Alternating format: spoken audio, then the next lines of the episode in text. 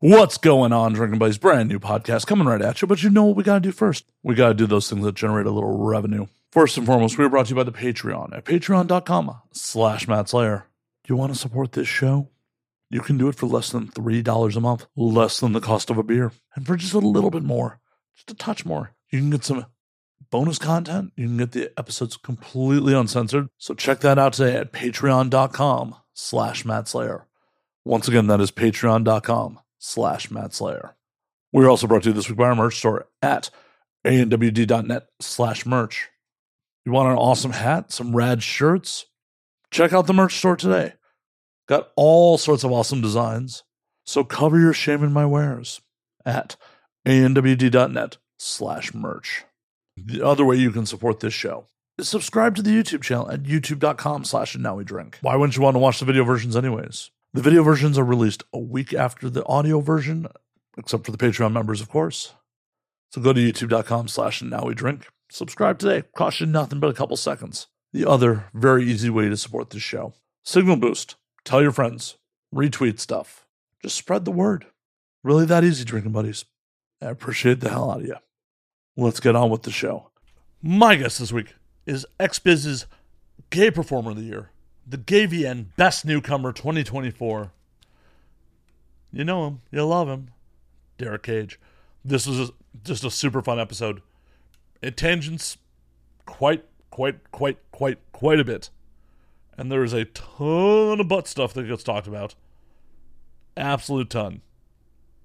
But sit back, relax, pop a cold one, and enjoy drinking buddies.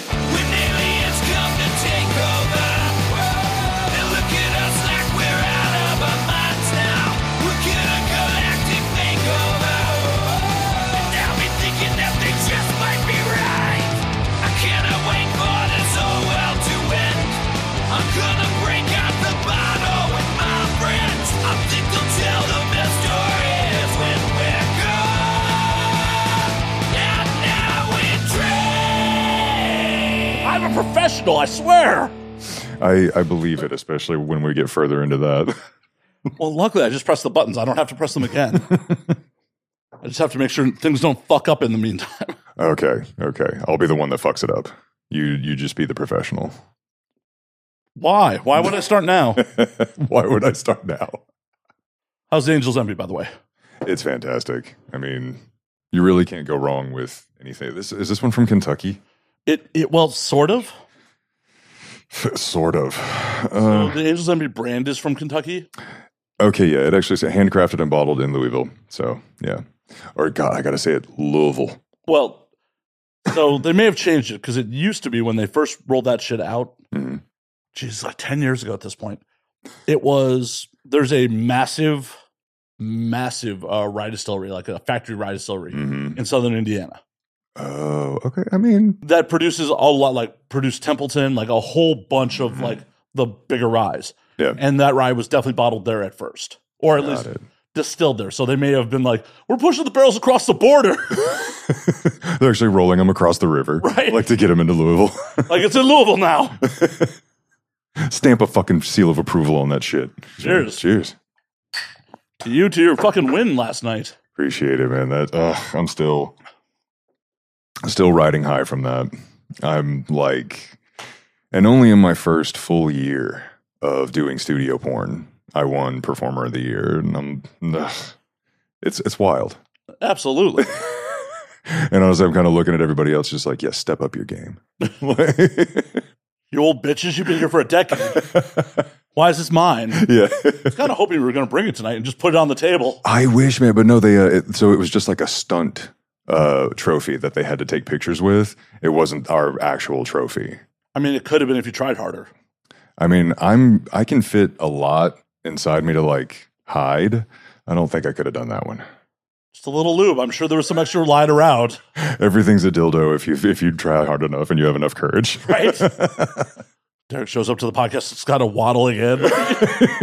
Like, I've been up there all night. Like, dude, couldn't have. like, yes, challenge accepted.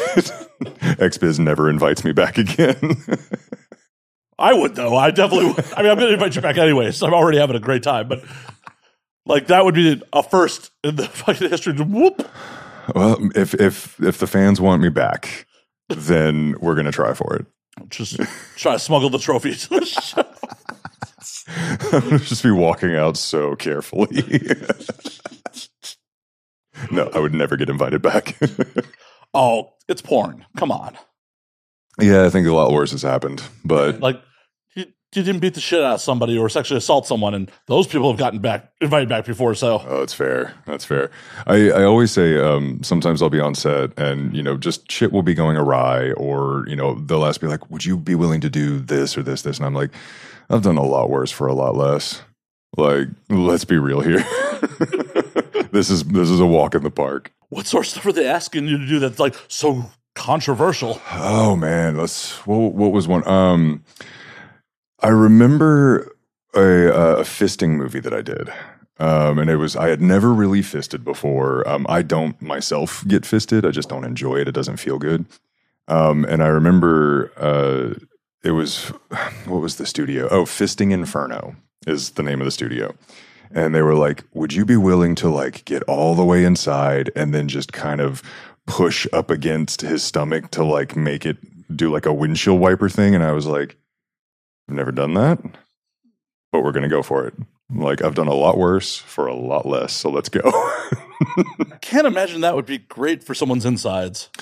I think this person uh, just didn't really have them. They just kind of like like when they know that something's coming. I think his insides just like clear the way. It's just nothing but in you know cavern You're just on like- the inside. Why am I not feeling walls? what the fuck? Yeah, his uh, you're gonna love this. His studio uh, name or his stage name is Max Depth. That is a great name, That's a great for for, for someone that it really enjoys getting fisted.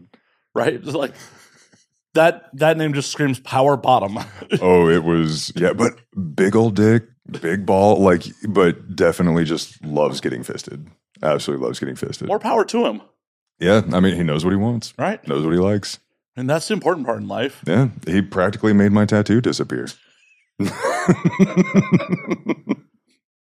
It's like you know, you're in there much longer. You get a fucking doctor's license for proctology. I mean, it looked great. It looked fantastic. Um, but since I had never done that before, and it was just something I had never experienced, and it was so, you know, raw, I guess you could say. Um, and the thing was, is I felt the wall of muscle on the inside. Yeah, your faces are exactly, and I'm on camera figuring this out for the first time, and I was just like, fuck. I was like, this is really crazy. And when it was when that part of the scene was done, I actually I've never had to do this before, but I was just like, I need a minute. I've got to process what I just did and what I just felt. And so I, I just kind of walked away, had a moment, and I was like, oh, just add that one to the list. right? I I have you know never fisted anyone in my life, so it's yeah. I, I have fairly big hands, and you know I, I'm heterosexual, so it's just like most women are not looking to get this put inside them. Like, That's that's fair, but I mean, you never know. what? No one's ever been like, "Yo, let's do this," and I'm not looking like it's not something that turns me on, so I'm not I'm not going to broach the subject. Okay, I got you. It's it's never been a first date subject. Never, no. I, I'm generally happy to get a couple fingers in on the first date. Like, you know, just if you hang around the gays long enough, you just it's it's funny because like I've I've had conversations amongst uh you know straight people and I've had conversations amongst gays. I think a lot of straight people would just really look at us like what in the fuck are the gays doing? Because we talk about shit that is just otherworldly and we laugh about it as if it's just you know oh yeah yeah i did that last weekend Uh, i took you know 17 loads from you know 25 different guys like that's normal conversation I don't know why that would be surprising. That like it's it's imagine like the frat bros are fucking each other. Like the exact the exact same conversation that would be misogyn quote uh, misogynistic and like yo un, unsavory if it was directed towards women. But like it's two con- you know consenting dudes. It's like oh game on. yeah yeah it's like we this is what we do Yeah. this is just natural so There's nothing wrong with it. Like if it's happening between two consenting adults and everyone's having a good time, who the fuck cares? That's two consenting adults, and as long as all boundaries are being uh minded or what's what's the word um that they're being respected Right. yeah as long as boundaries and limits are being respected like more power to them Right. Who gives a fuck what two people want to do for fun together?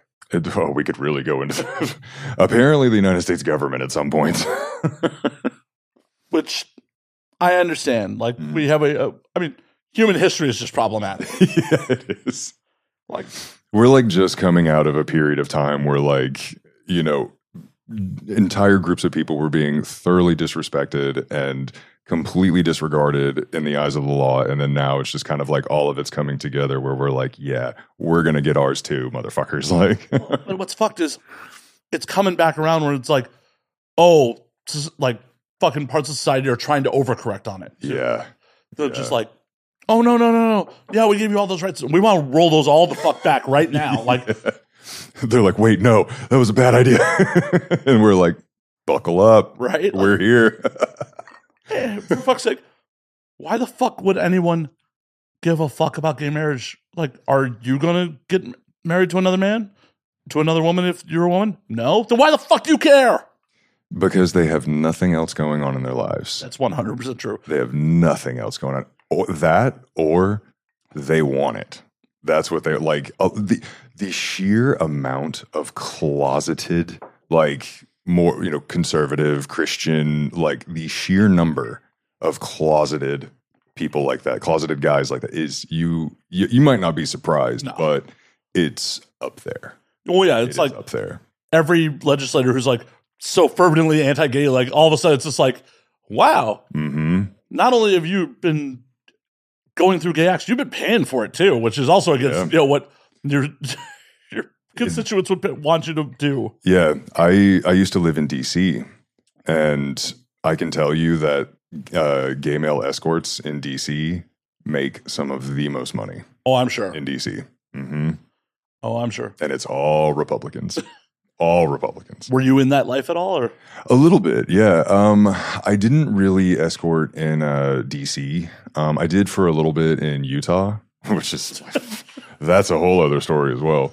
No, I I really didn't while I was in DC, but I knew a few of the escorts that were in DC. Um, the, the gay life in DC is very like everybody kind of knows everybody, and word gets around very quickly about you know who's doing what, who's who.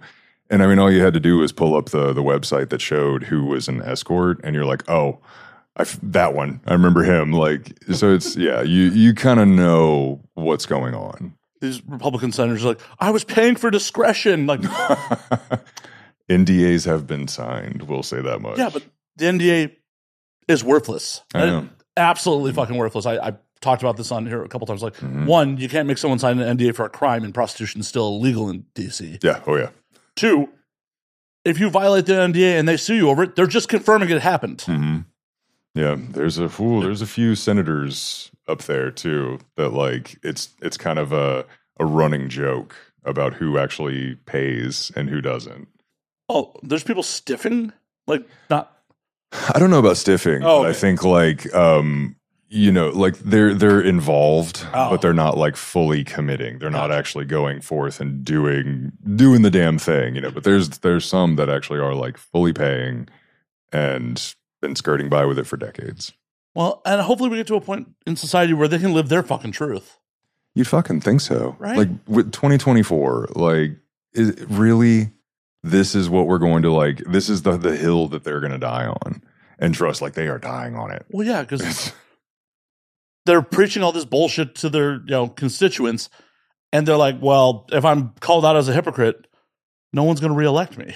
That's right. And it's you know the the fact that that's kind of what they want is like all like I mean granted every politician that's their goal, get reelected. Obviously, because then they can stay in power, they can, you know, they can still have that power, but um the I think the days of like politicians having backbones are long gone. Uh, long, at least not in our lifetime. I don't think we're going to see it in in uh, especially from like conservatives. No. I don't think that we're going to see it. We're just going to see them preaching Christian whatever, and then you know jerking off to gay porn as soon as they get home. Oh yeah, for sure. And like, I'm I'm very on record about this. I don't like Trump. but I wanted to like Trump because it's like it's like the guy wants a space force. He hangs out with porn stars. Like he's unhinged. This could be fun. It wasn't. It was not fun. It was not fun at all. It's like, but bef- it was kind of like communism on paper. Like communism on paper should work just fine. You know, everyone gets their needs met. Yeah. Doesn't historically doesn't work out so well. Well, it's, oh, if we were to get like full political science discussion, so I I have a master's in political science. I'm wildly uneducated, so Public this will be fun. Oh, okay.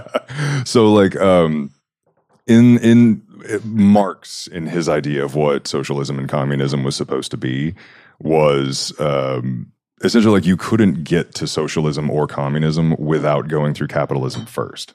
Like people the proletariat if you will had to learn about uh, capitalism and the evils of capitalism uh, in order to move forward to socialism. So, like, and then from socialism, you know, they kind of learn even more that, like, oh, this is a beautiful thing. Let's move to communism. So, communists, as you know, most Americans know them, that wasn't communism. That was dictatorship. Well, yeah, that was Stalinism. yeah, that was Stalin, Leninism, uh, Maoism, all of it. It was never like communism, like as Marx saw it, never communism. yeah, but Marx also didn't get the job done. So How dare he die? right, Like, and then how dare Lenin die and leave Stalin? in- Well, Stalin kind of put himself in charge, but he did. yeah, He did. By very brute force, Yes. put himself into power.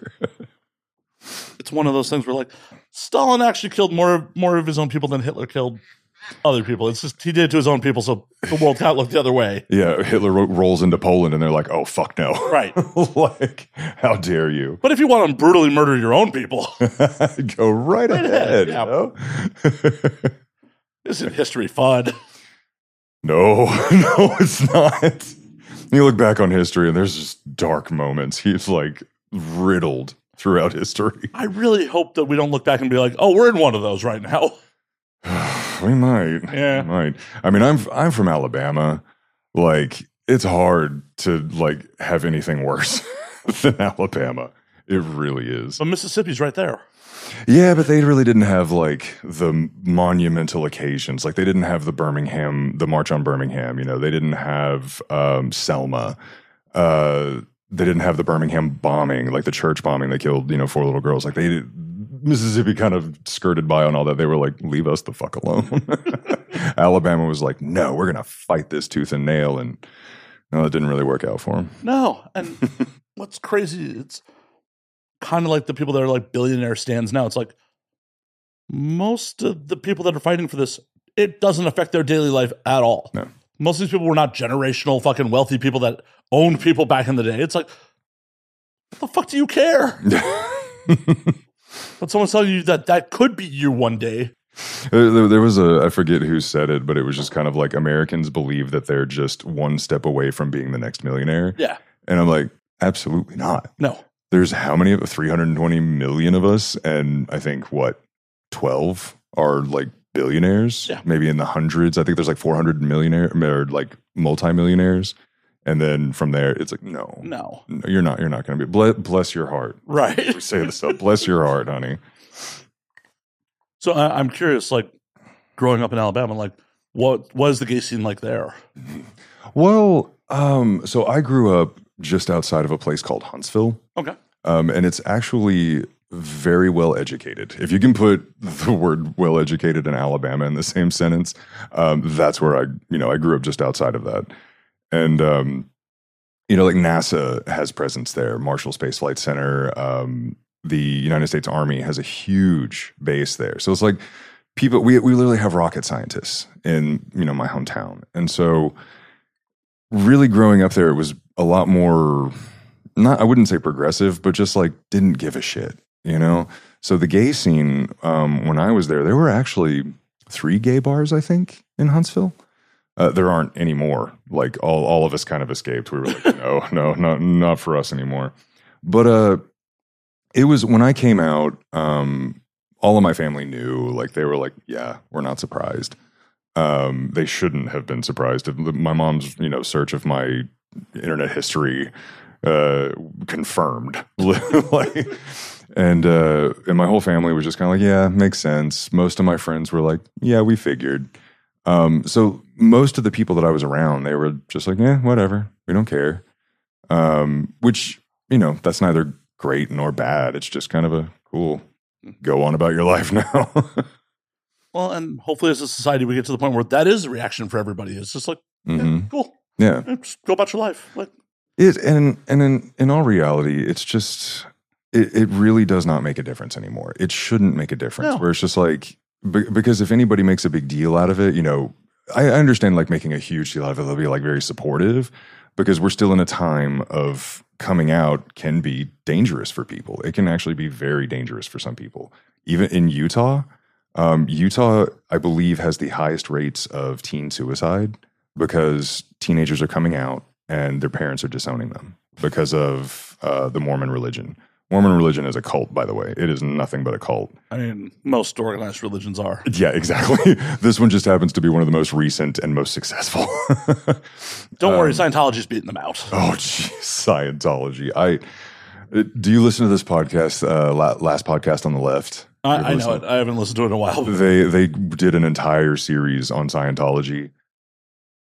The people that believe in that, like you, just have to be a special kind of stupid, like and just boatloads of money to throw at whatever. Uh, It, when I heard that episode or those episodes, I'm like, who would believe this? Who? Uh, well, I have a theory. In hundred years, they will be the dominant religion. Whoa, okay, spill. What's well, my, my theory behind it is they embrace celebrity like nobody else. Mm, And modern America and our America for the last you know, 20, 30 years is so celebrity obsessed. true. So if it Okay. continues down that path, hmm well, do you see the Catholic Church courting celebrities? Do you see celebrities being like, I'm Catholic and I'm proud?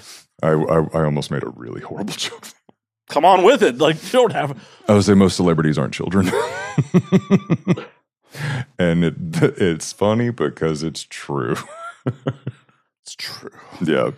They, we you know in the in the gay community recently we've had this whole like um you know oh drag queens are indoctrinating our children we can't have drag story time at library because that's just indoctrination yet you've got the catholic church that for what the last 80 years has been the more and more is coming out about them actually sexually assaulting children and abusing children for years and covering it up and it's like uh, and what else was it um there was oh the the Jeffrey Epstein list.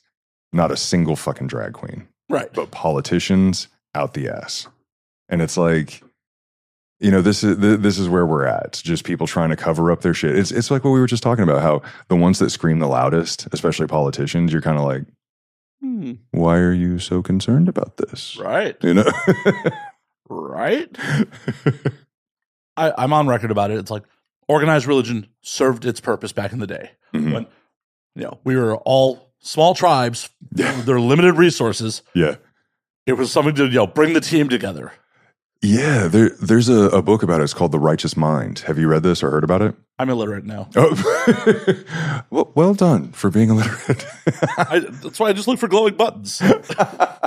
You're like, this is where we're at. We're making success. So we're making a, a successful business out This of this. This is why I, I really need a personal assistant to read me story time. Oh, so, I mean, you know, this with this voice, I might be able to like. You are a little too busy and in high demand for me to get you to read me stories. You don't know me. Were, right, we're well- learning real quick. Okay, well, that's a verbal commitment on camera. You're not going to win any awards reading me stories, but Maybe Oh. a podcast award. Come on. those are all really rigged. well, shit. Get get more followers and more money, and then we might be able to rig it ourselves. Right. It's like start my own podcast awards.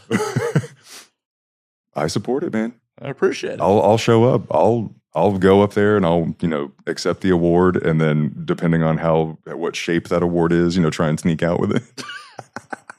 We'll make it conducive for sneaking. Thank you. It's funny thing the uh, the GayVNs, which are coming up this week. Um, they're actually very shaped like appropriately. So I think it's kind of funny how like the GayVN award, very you know, could happen easily.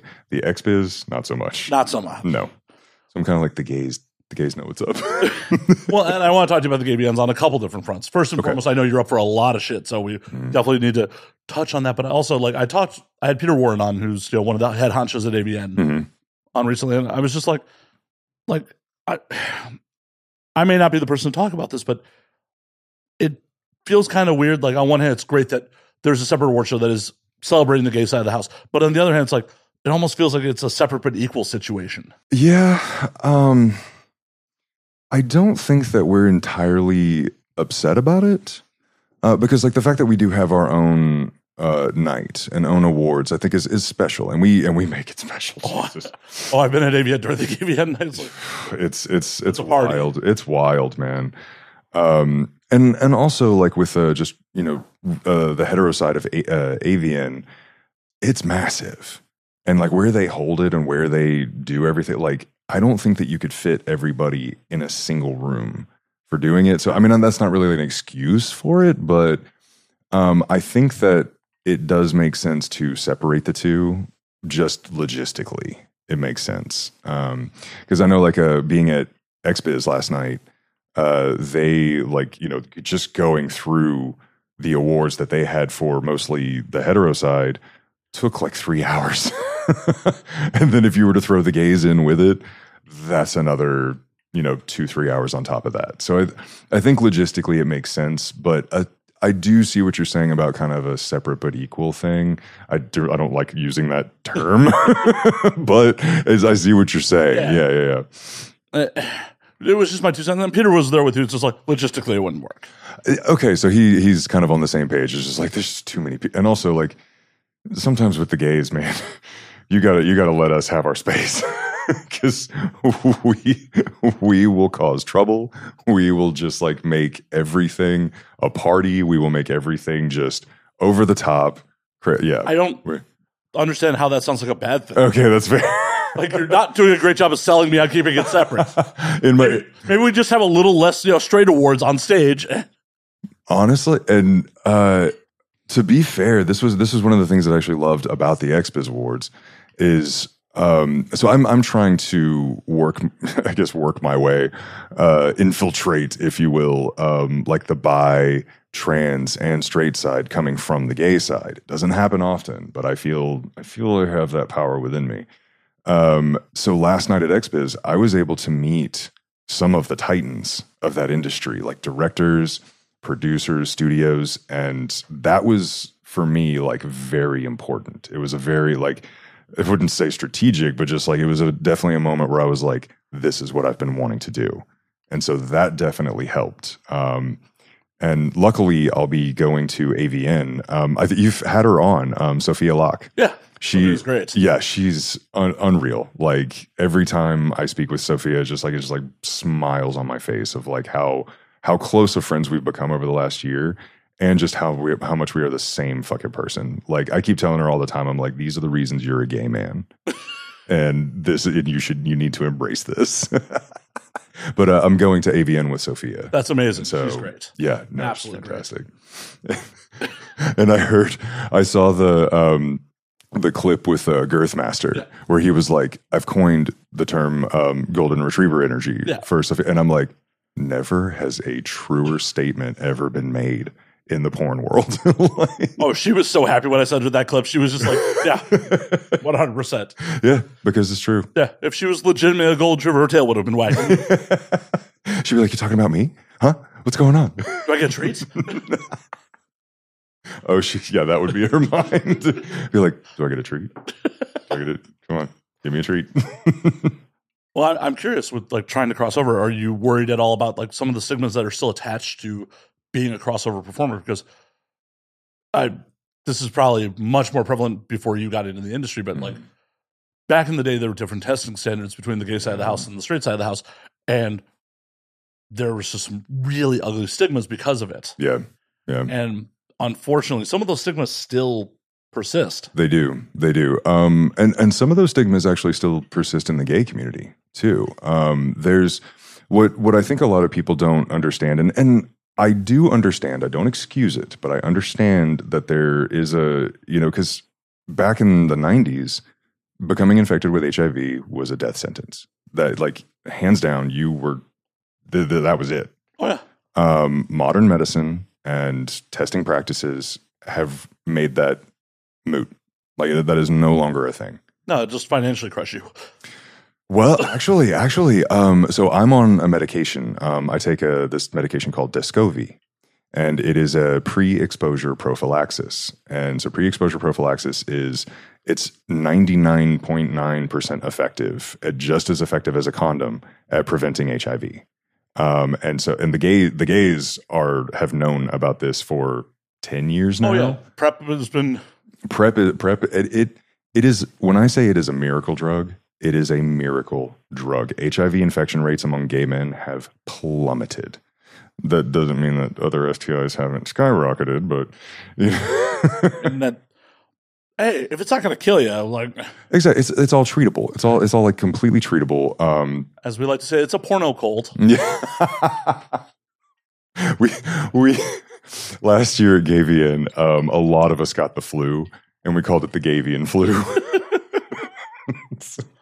um, but yeah, so like I, I still understand that there's like you know because there was that whole death sentence idea behind potentially getting HIV. Oh yeah, we're we're about the same age. I I don't know what Mm-hmm. health class was like in Alabama, but like you know, in Illinois, like I was very much taught that like if you have unprotected sex, you will get AIDS and die. Like and is heterosexual. Like Mhm. the and I've told this story on there, but like the first time I intentionally had unprotected sex, I freaked out. I believe it. I Yeah, was so indoctrinated, like I'm gonna die. And I was sleeping with someone I'd been regularly sleeping with with condoms for a while. Like it yeah, yeah. was so And- dumb. Because and but honestly, it was just it was so terrifying. I mean, millions of people died. Like the entire neighborhoods of gay men were wiped out by HIV. Like, and so the, I understand, I get it, but in this day and age, 2024, I can tell you right now, 90% of the, if not all, the gay men in porn are on PrEP. Or if they are HIV positive, they are undetectable. And like, I don't care what anybody says. I don't care if someone says, well, there could be a chance. No, undetectable means untransmissible. It's the U equals U. That's that. That's there. And that scientifically, there's no argument against this. And like HIV positive uh, gay men work in the industry. And if they're cleared through, you know, the test, uh, like the testing standards, they're cleared. Yeah. There's no risk of you getting anything. And so I like I I understand it. I don't excuse it, but just FYI, that shit is back in the in the 90s. That is no longer the case. I agree, but Yeah. unfortunately, I, and this is a regular topic of conversation on here. there's a lot of misinformation and lack of education in the industry altogether. Like Yeah. you're a couple of years in. Like how much education did you get in the industry just getting in? It was just trial by fire. Exactly, and it's like that for everyone. It's fucking trial by fire. And some of these people who are getting their guidance from agents who have been around since the 80s or 90s, Yeah. who still have those stigmas and are putting that in their fucking heads. really okay. I, I wasn't aware of that. I'm not calling anyone out in specific, but it's like Right, right. there are definitely a bunch of old schoolers who are still around who like Oh, it's just and like I don't think it's a malicious thing. Like they probably think that they have their performer's best interest in mind. Yeah, probably. It, it's not like oh my god, fuck the gays or anything like that. Oh, please don't soundbite that. Fuck the gays, but like in a hot way. Right, You know, not. But they have it in their head that it's still a fucking death sentence, and they're like, Mhm. uh, or that even if it's not a death sentence, by doing this, you're going to negatively affect your career because someone else is going to perceive that. I I understand. I don't, but like I said, I don't con, uh, not condone it. What's the word? Uh, I don't. Um, wow, I just had a whole brain fart there for a second. What's Uh, more alcohol?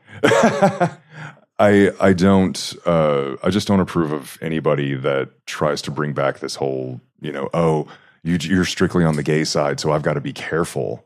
I have to make sure that you know you're, you're like I'm not going to work with you because you sleep with men. It's like, but what do you think? You know, I, I, what do you think about a guy that is not on prep Right. and is sleeping around all over the place? Especially if anybody's having like extracurricular sex outside of the industry. It's like you run even more risk One hundred with that than a gay man. Because another thing to be on prep, we have to be tested every three months just to get our prescription. And if anything changes in our testing results for HIV, the medication will like for one, it just I have not heard of that actually happening. Someone who takes their medication as you know as prescribed, I have not heard of it happening. And so it just makes like I, I just don't think that uh, I, I'm hoping to be someone that changes that in this industry. I hope so too, because like yeah, it's not the '90s. We don't need to act like it's the fucking '90s, right, right. and also, I just fucking won Performer of the Year. right? Like, if you want to work with me, you're going to work with a damn good performer. Right. It's a prestigious cock now. Yeah. Don't you want it inside you? Yes. the fuck? it's award winning. You want the that run of the mill just fucking OnlyFans creator Yeah. who's never even seen the inside of an award show, or do you want an award winner? Yeah. Yeah. Like first year award winner, Right. performer of the year, Right. hop on it. Right. Let's go. Reevaluate your life. Oh man, no, it was it was actually really cool though. Um, I met a few of who I would say is the industry's greatest. Uh, like I met Vanna Bardot last night. Uh, I met Queenie. I don't know her last name, but I met Queenie. Uh-huh. um, Emma Rose, uh, two time now trans performer of the year, like go, well fucking done. Oh yeah.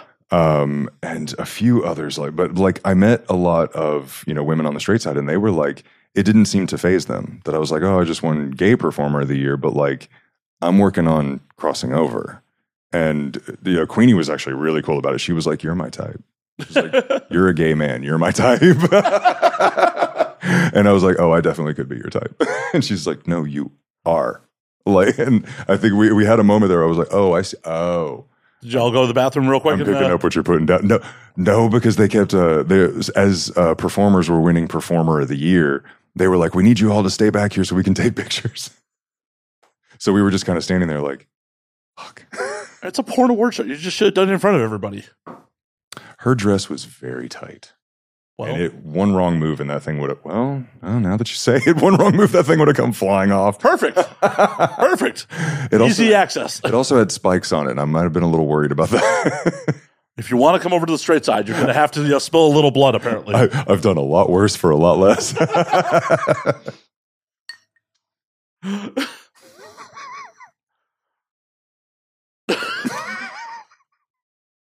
more alcohol right? More alcohol. How does the idea of period sex come across to you? Uh, so I mean, blood is just not like uh, that's one of my limits. Like Okay. if if blood is coming out, it just turns me off. Like nothing. I know that that is a natural occurrence. I totally get it. I just don't like even on guys if like because it happens every now and then. Someone tears. someone tears, just like a little bit of blood will come out, and I'm like, okay, you know, I, I totally get it. I understand, but like, we're gonna we're gonna relax here. We're gonna we're gonna you know, I'm, I think I might be hurting you. I might you know I'm I think I'm causing this. Let's let's like step it back a little bit. Um, I don't. I definitely don't think I would do. Uh, like I've heard the term "earning your Red Wings." I don't think I could do that. No, because like the idea of blood in my mouth. No, that I don't think that that would work. But like, I don't. I can't say for sure because I haven't ever done it that I know of. Well, live a little. Live a little. Live a little. All right, girls. Is it if it's that time? Call me. Right. I need this. Ex- I need this experience in my life. If you're bleeding during AVN, I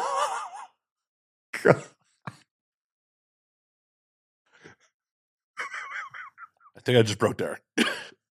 No, I'm just in my head. I just imagined like this podcast episode coming out like on Friday, people listening to it, and then all of a sudden I have click girls walking up to me at AVN being like, "It's time." Just handing you a bloody tampon and like pulling you off by the hand. oh, I brought you this gift. I will freely admit I have pulled a tampon out with my teeth before. So really? yeah. Are you are you like into it? Is it what? Is there something about it that you're like, all right, all right, Well, let's do this? I mean, when it's time to go, it's time to go. And I will, I, I'm really admit this. It does feel super fucking manly to be covered from like gut to thigh in blood. Okay. Um, I don't know why. The gays would definitely disagree. that uh, have you have you talked to a therapist recently?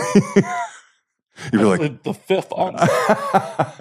you're like, it's just very manly to be covered in blood. It just, it just, like it just felt like a yeah, I'm a man. I did that. It'd be like, I'd, like a gay would walk in and be like, I think you broke her. I, I I very much had like a drunken one night stand years ago, and she did not tell me she was on her period. and I pulled out and saw the blood. I'm like, did I hurt you? I'm like, Oh. and in retrospect, I'm like, that was a really stupid question. no, I mean you you probably had you know intent to be like, did I hurt you? You know, no, it was, it was legit concern at first. Oh, okay. Because sometimes in like, um, like in a guy's mind, I know sometimes when I'm like, when I'm railing someone, like, I realize that if they're kind of in in discomfort a bit, it's kind of like a, fuck yeah, you are. oh yeah, no, it definitely is. Like anal sex is not like my go-to. It's like yeah, I'll do it occasionally. It's not like Mhm. my go-to, but there have definitely been points where it's just like, oh, the power of the power of it is just like, Yeah. oh yeah, this is yeah, that's Yeah. right. I I had a collaboration. I actually had a collaboration this afternoon. Um, a guy named uh, Matthew Ellis uh, from Australia. Like literally, he's hopped over here because he's up for a couple of GayVN like fan nominations, uh, and he hopped over here and was like, he was like, yeah, let's get a collab in, you know. And he just happens to show up as I win, you know, performer of the year, and he was like, well, I have to thank you or like show you, you know, or congratulate you in a proper way, and I'm like, yes. And when I tell you, I just like 10 ways from Sunday, just railed the hell out of this guy. And at the very end of it, I was just kind of like, fuck, yes. Like, I did that, you know? You're so like- I, I get the feeling of, you know, when you do that and you're just like, It's like enjoy your 15 hour flight home now. You just said okay. yeah, sitting on his side, like, fuck, worth it. That's another thing about the gays. Like we we fully embrace like getting railed to where you cannot sit correctly. Like we we embrace it and like especially like the strict bottoms are definitely like if you can rail them 10 ways from Sunday and they are like in, in discomfort after, like that's actually kind of a a prideful moment. And like for both top and bottom, it's like a fuck yes. I have an average penis, but like when the couple times I've railed someone to the point where they're just like, I'm walking funny, I'm like, yeah, yeah, you're like, yes, yes, enjoy that stride of pride. you know? Exactly. exactly. And I, I have a couple female friends who are like complete size queens. She's like, if my cervix isn't bruised, they weren't doing it right. That's I I appreciate that too. I also I'm like because you know as a gay man, you know I bottom as well. I'm like I get it. Yeah. I get it. If I'm not like you know holding my belly in discomfort after, like try again. You know. There will be no repeat business. yeah. Be like, yeah, that was fun. Next. Right. You got to make it work. hmm Oh, we'll make it work. Yeah. We'll make it work. I I don't know if you're familiar with. um There's a performer on the gay side. Uh His name's Rocco Steele.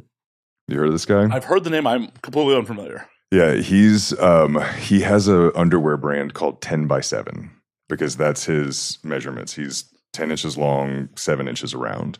And uh, he was my neighbor in DC when I lived there. He uh, and there were a couple of times that like I walked to his place and I waddled back.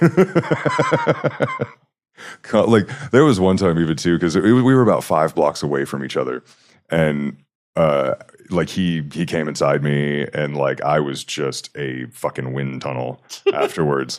And I, as I was walking home, I had come dripping down my leg, but I was like, you know what? Fucking right, I do. I I earn that. Fuck yeah. I dare somebody to say something to me. That's awesome. It's honestly like the the the things that gay men can be prideful about. It's Well, like, like, I mean, it's definitely got to be a point of pride that you were just able to take it. yeah, yeah, a ten by seven, and and also um, I believe like enhanced with uh you know medications. I think uh that made it even like. Now I want to watch C-SPAN see who's walking funny out, up to the mic. Oh, geez, he definitely took a Rocco Steele.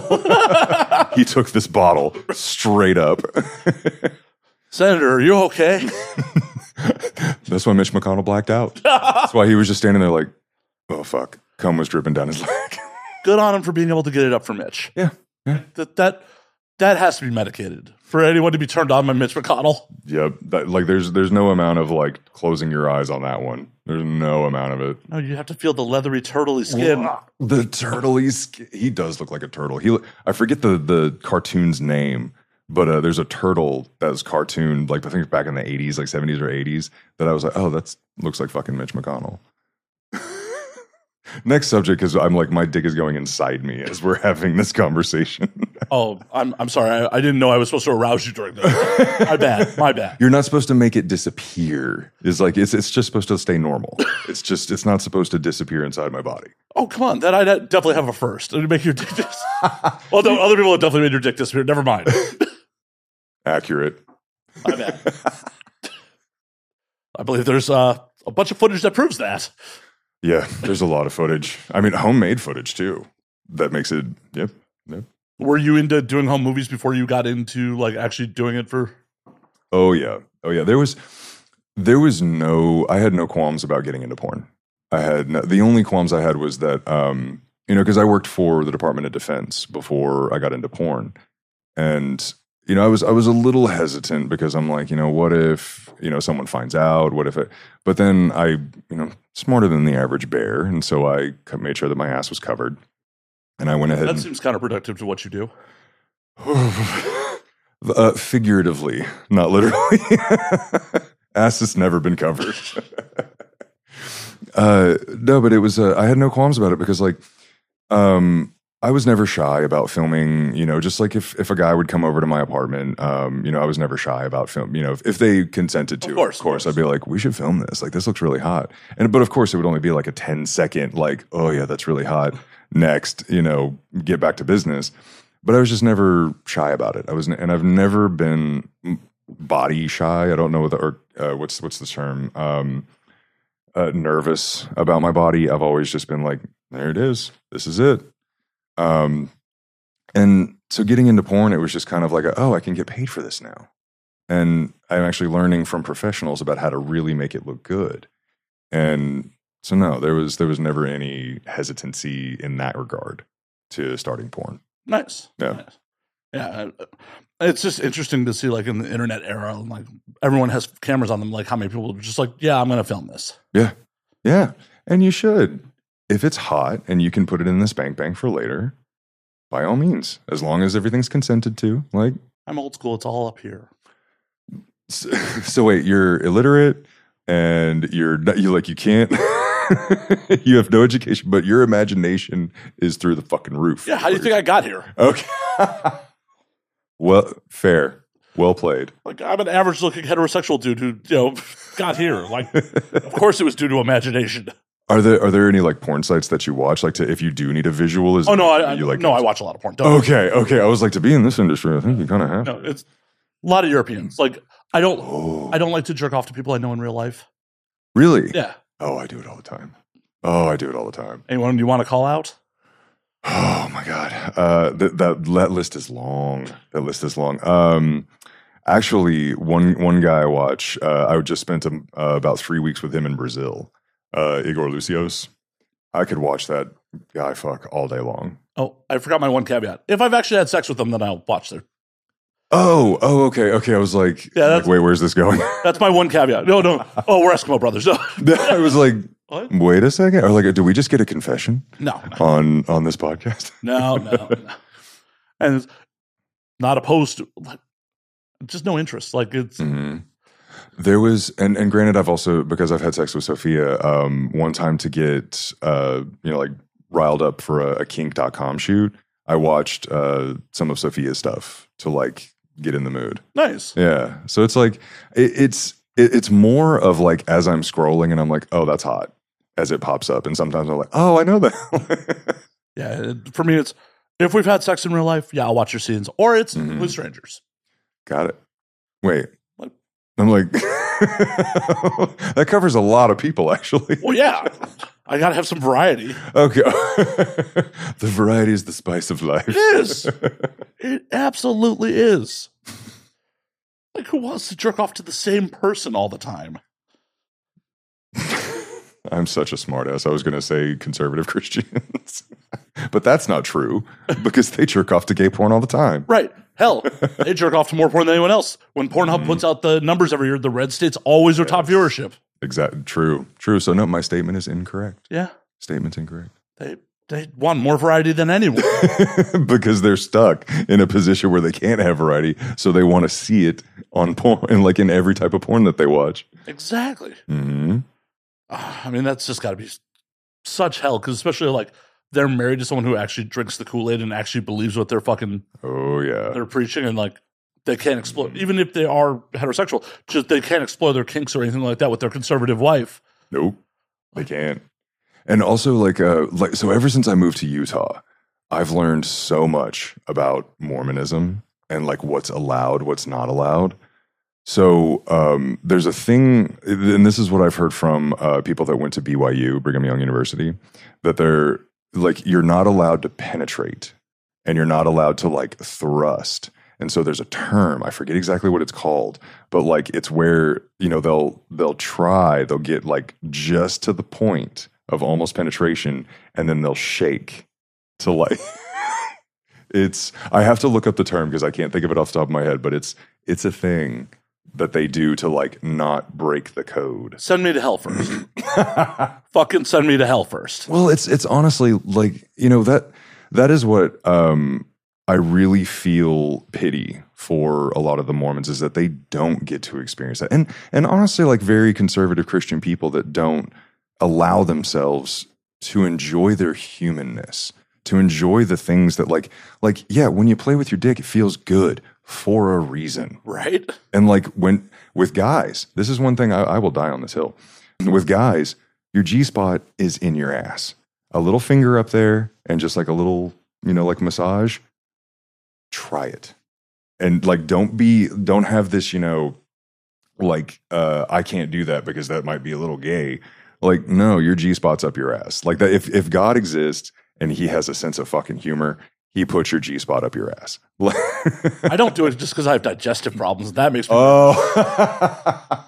like if you get a finger near my asshole it clenches. I'm just You're like, not today. no no no.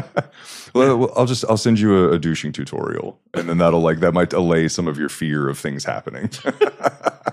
100% just absolutely just terrified of like yeah i've had digestive problems for 20 years it's and like I had Taco Bell yesterday.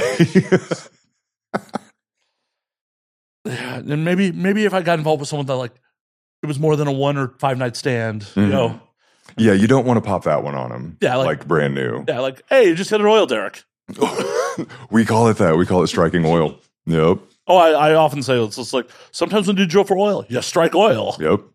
It's like, what, oh God, N- never mind. There was a, I was trying to think of like a, a state, a weird like idiom that the gays say, but it's something about like, you know, playing the, mu- oh, uh, nope, I forgot it. Next. and the thing about it is gay straight if shit happens just go wash it off like Yeah. Yeah. It honestly is. Cause like it's, it shit happens. Yeah. Shit really does happen. Um, I mean, it hadn't happened to me in a while, but well look at you sleeping with people that are preparing for you yeah. no, I mean, like myself, even when Oh. I'm bottoming. Yeah. Yeah. Yeah. well look at you preparing Performer of the year. right performer of the year doesn't shit on people No, no. If and if it happens, it's like a give me five minutes, be right back. But that hasn't happened in a while. like if it's off camera and it's real life Mhm. who cares Oh yeah, yeah, in that case, in Yeah. that case, yeah. Well, no, yeah. It's, it's if it happens, like I have. Oh, you want story time? oh of course oh, the worst hookup I've ever had in my life. This oh, so this guy, and this was in DC.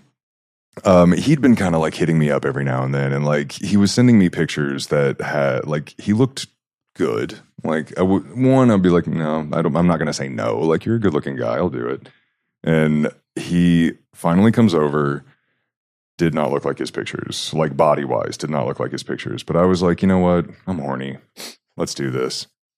And I go in, and within five seconds, it is just like, like I struck oil straight out of Texas. Like it just came flying out, and I was just like, "There's my bathroom's just over there." You know, just go. oh and you were hosting oh I was hosting. I was Oh. hosting. Yeah. Oh, the, it gets better oh god this gets this gets wild um so like i'm just kind of chilling on my bed you know i've like i've washed myself off and you know i think he's taking a shower i couldn't i didn't know what was actually happening in there but all of a sudden i heard the loudest and most like drawn out fart ever and i it was enough for me to be like are you what just happened? Like that, th- that could not have been good.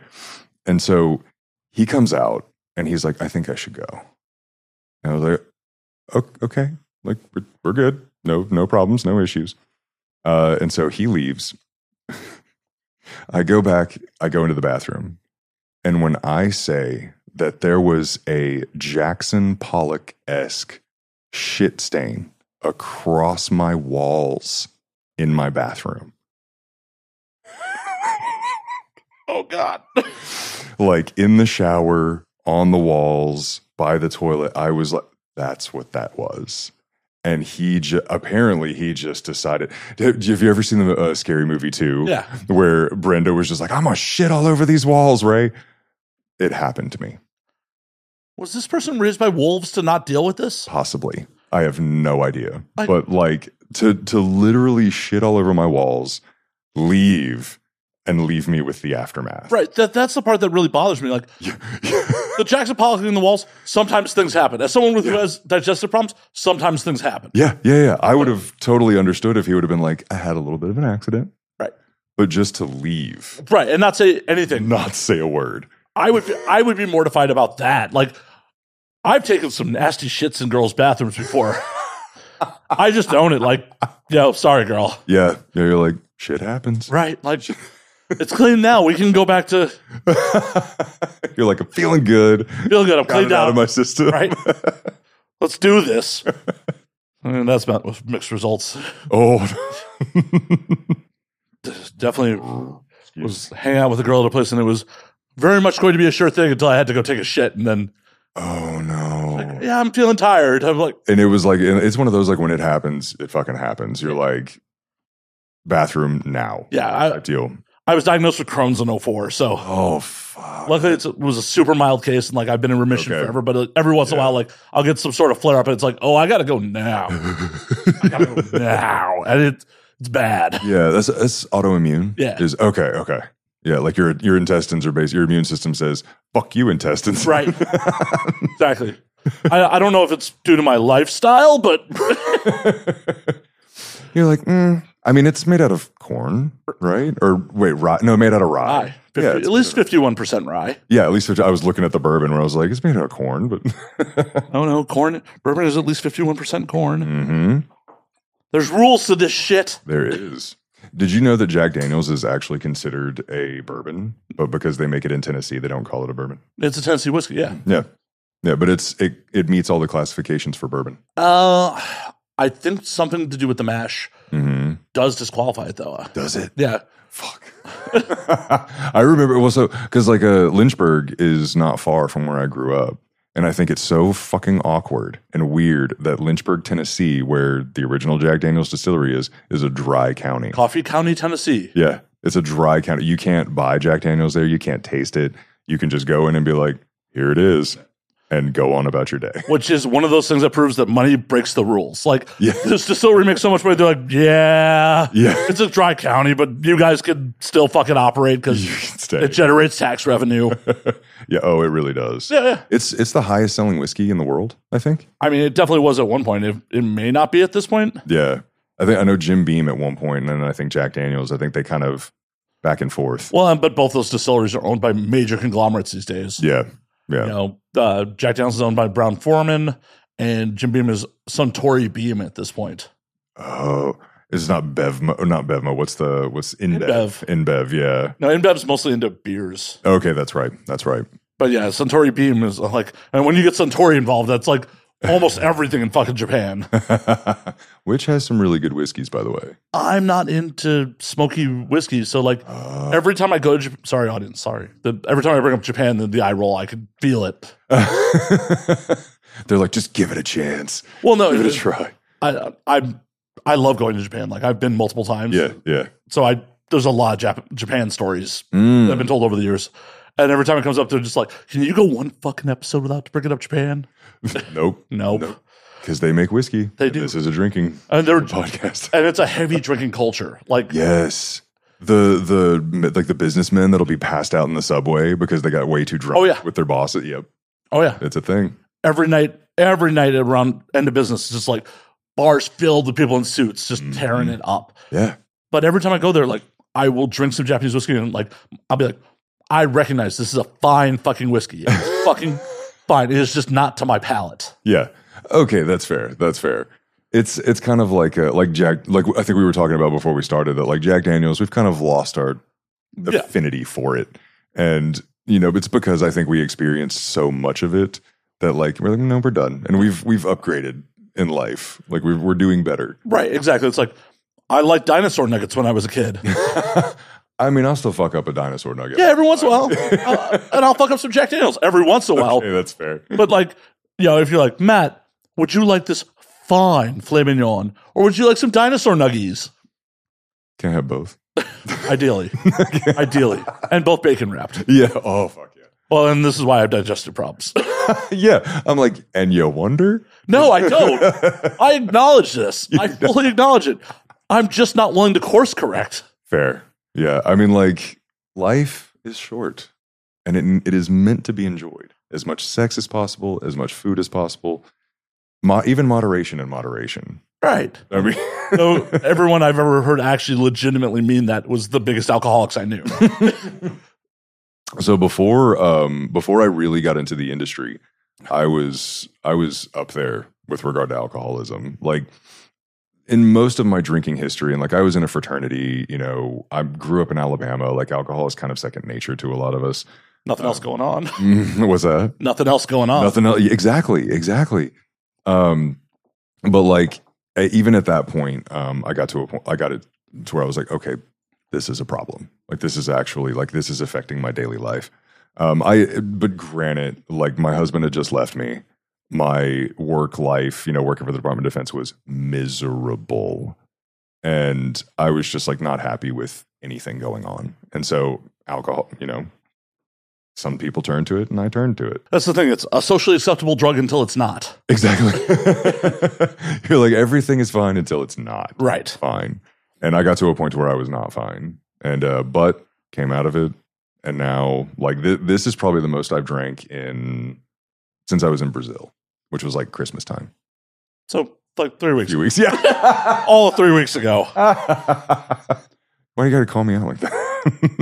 I'm a horrible enabler. Want some more? yeah, I do actually.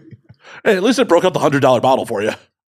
Dude, I was appreciate it when uh, when we were talking about um you know the kind of bourbons that we liked, and I was like, I mean, you know, I'd, I'd really love a, a Woodford, you know, the Elijah Craig, and I was like, but if really wanted to spend money, I would have gone for uh, Blanton's. Oh, Oh, I fucking love Blanton's. Blanton's is good stuff. It really is. My uh, my buddy from DC, he just like I think every time he goes to uh, another state where it's a little cheaper because he lives in DC, uh, he just like stocks up on it.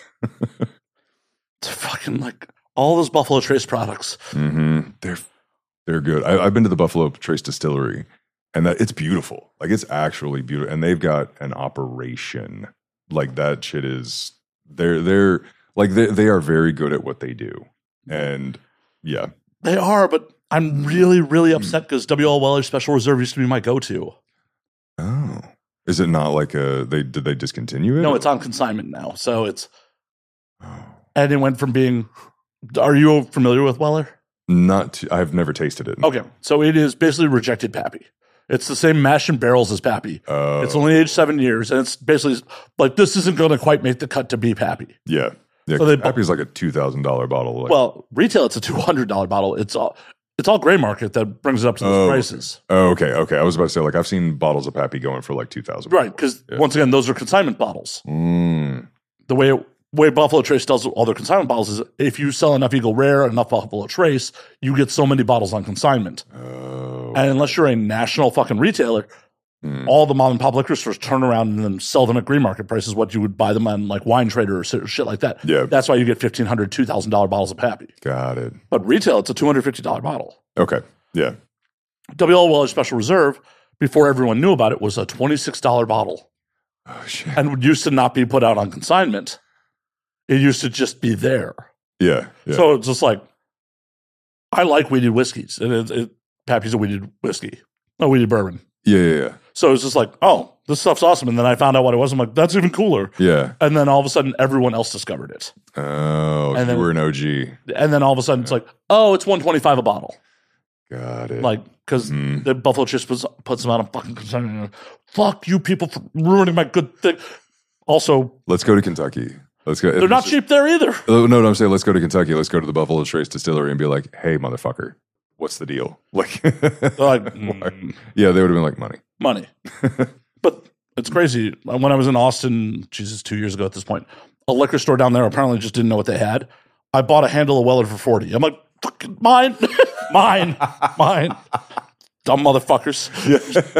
I mean, let's be fair. It's Texas. Yeah. It was Austin, so it's like oh, okay. so- civilized Texas. civilized Texas. If the two words can be in the same sentence, civilized Texas. Civilized-ish Texas. Yeah. Yeah, because I've made it a habit of, especially when I'm traveling, any mom and pop store, like, do you have WL Weller? Mm, you? And like, they had it on the shelf. I'm like, how much is it? Like 40. 40. I'm taking it. Yeah, it was, Take it. It put my bag overweight. Oh shit! and you're like, you know what? Fuck it. I'll pay an extra twenty bucks. I don't Yeah. care. Oh, no. It ended up being an $80 bottle instead of You know. $40 bottle. Oh, no. Oh no! The the sacrifices that you have to make to enjoy life. Right. Part of me was just like, yo, we should cut a deal with that liquor store. And like, if you ship them up here, we can make some profit. what if it What if it became like the brand of and now we drink?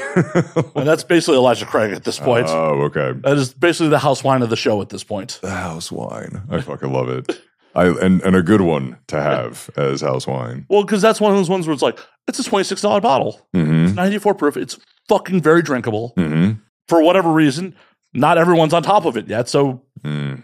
The price has gone through the fucking roof. Yeah. Yet, but now that we're talking about it, Oh, now that I've been drinking it for years on air. it's only once you start to get to the point where you're like, I really love this, and I just am like, I, I have such a, a you know a love, for, and then it's fuck. Yeah. That's what it was like with Weller. Like I brought well bottles of Weller like internationally with me. I would pick up a bottle to mm. travel with. It's just like, oh yeah, this is you had a travel, but it was it like your little like a whoopee?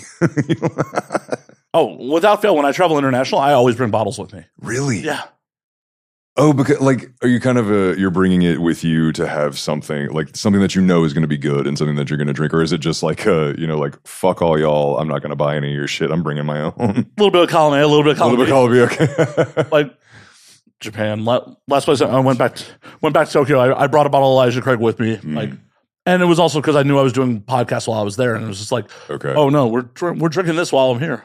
There, so there's like a when you go to Japan to do podcasts, are there like so? I'm not familiar if there's any adult industry. Oh, they, they have a bigger industry than we do. The so I've seen because I've been to Tokyo before, but I only got to spend like ma- maximum three days there. It was a very it was a work trip, so I really didn't get to like. Oh, that's a bummer. enjoy- I know, I know. I'm wanting to go back. Go now. The, the yen is the not right this second. Please don't leave the interview and be like, I'm out, bitches. fuck, fuck my GayVN nomination. I'm going to Tokyo. LAX is right over there. I'm Right. gonna be right back. Uh, the yen is very weak versus the dollar right now. So Oh, okay. Okay.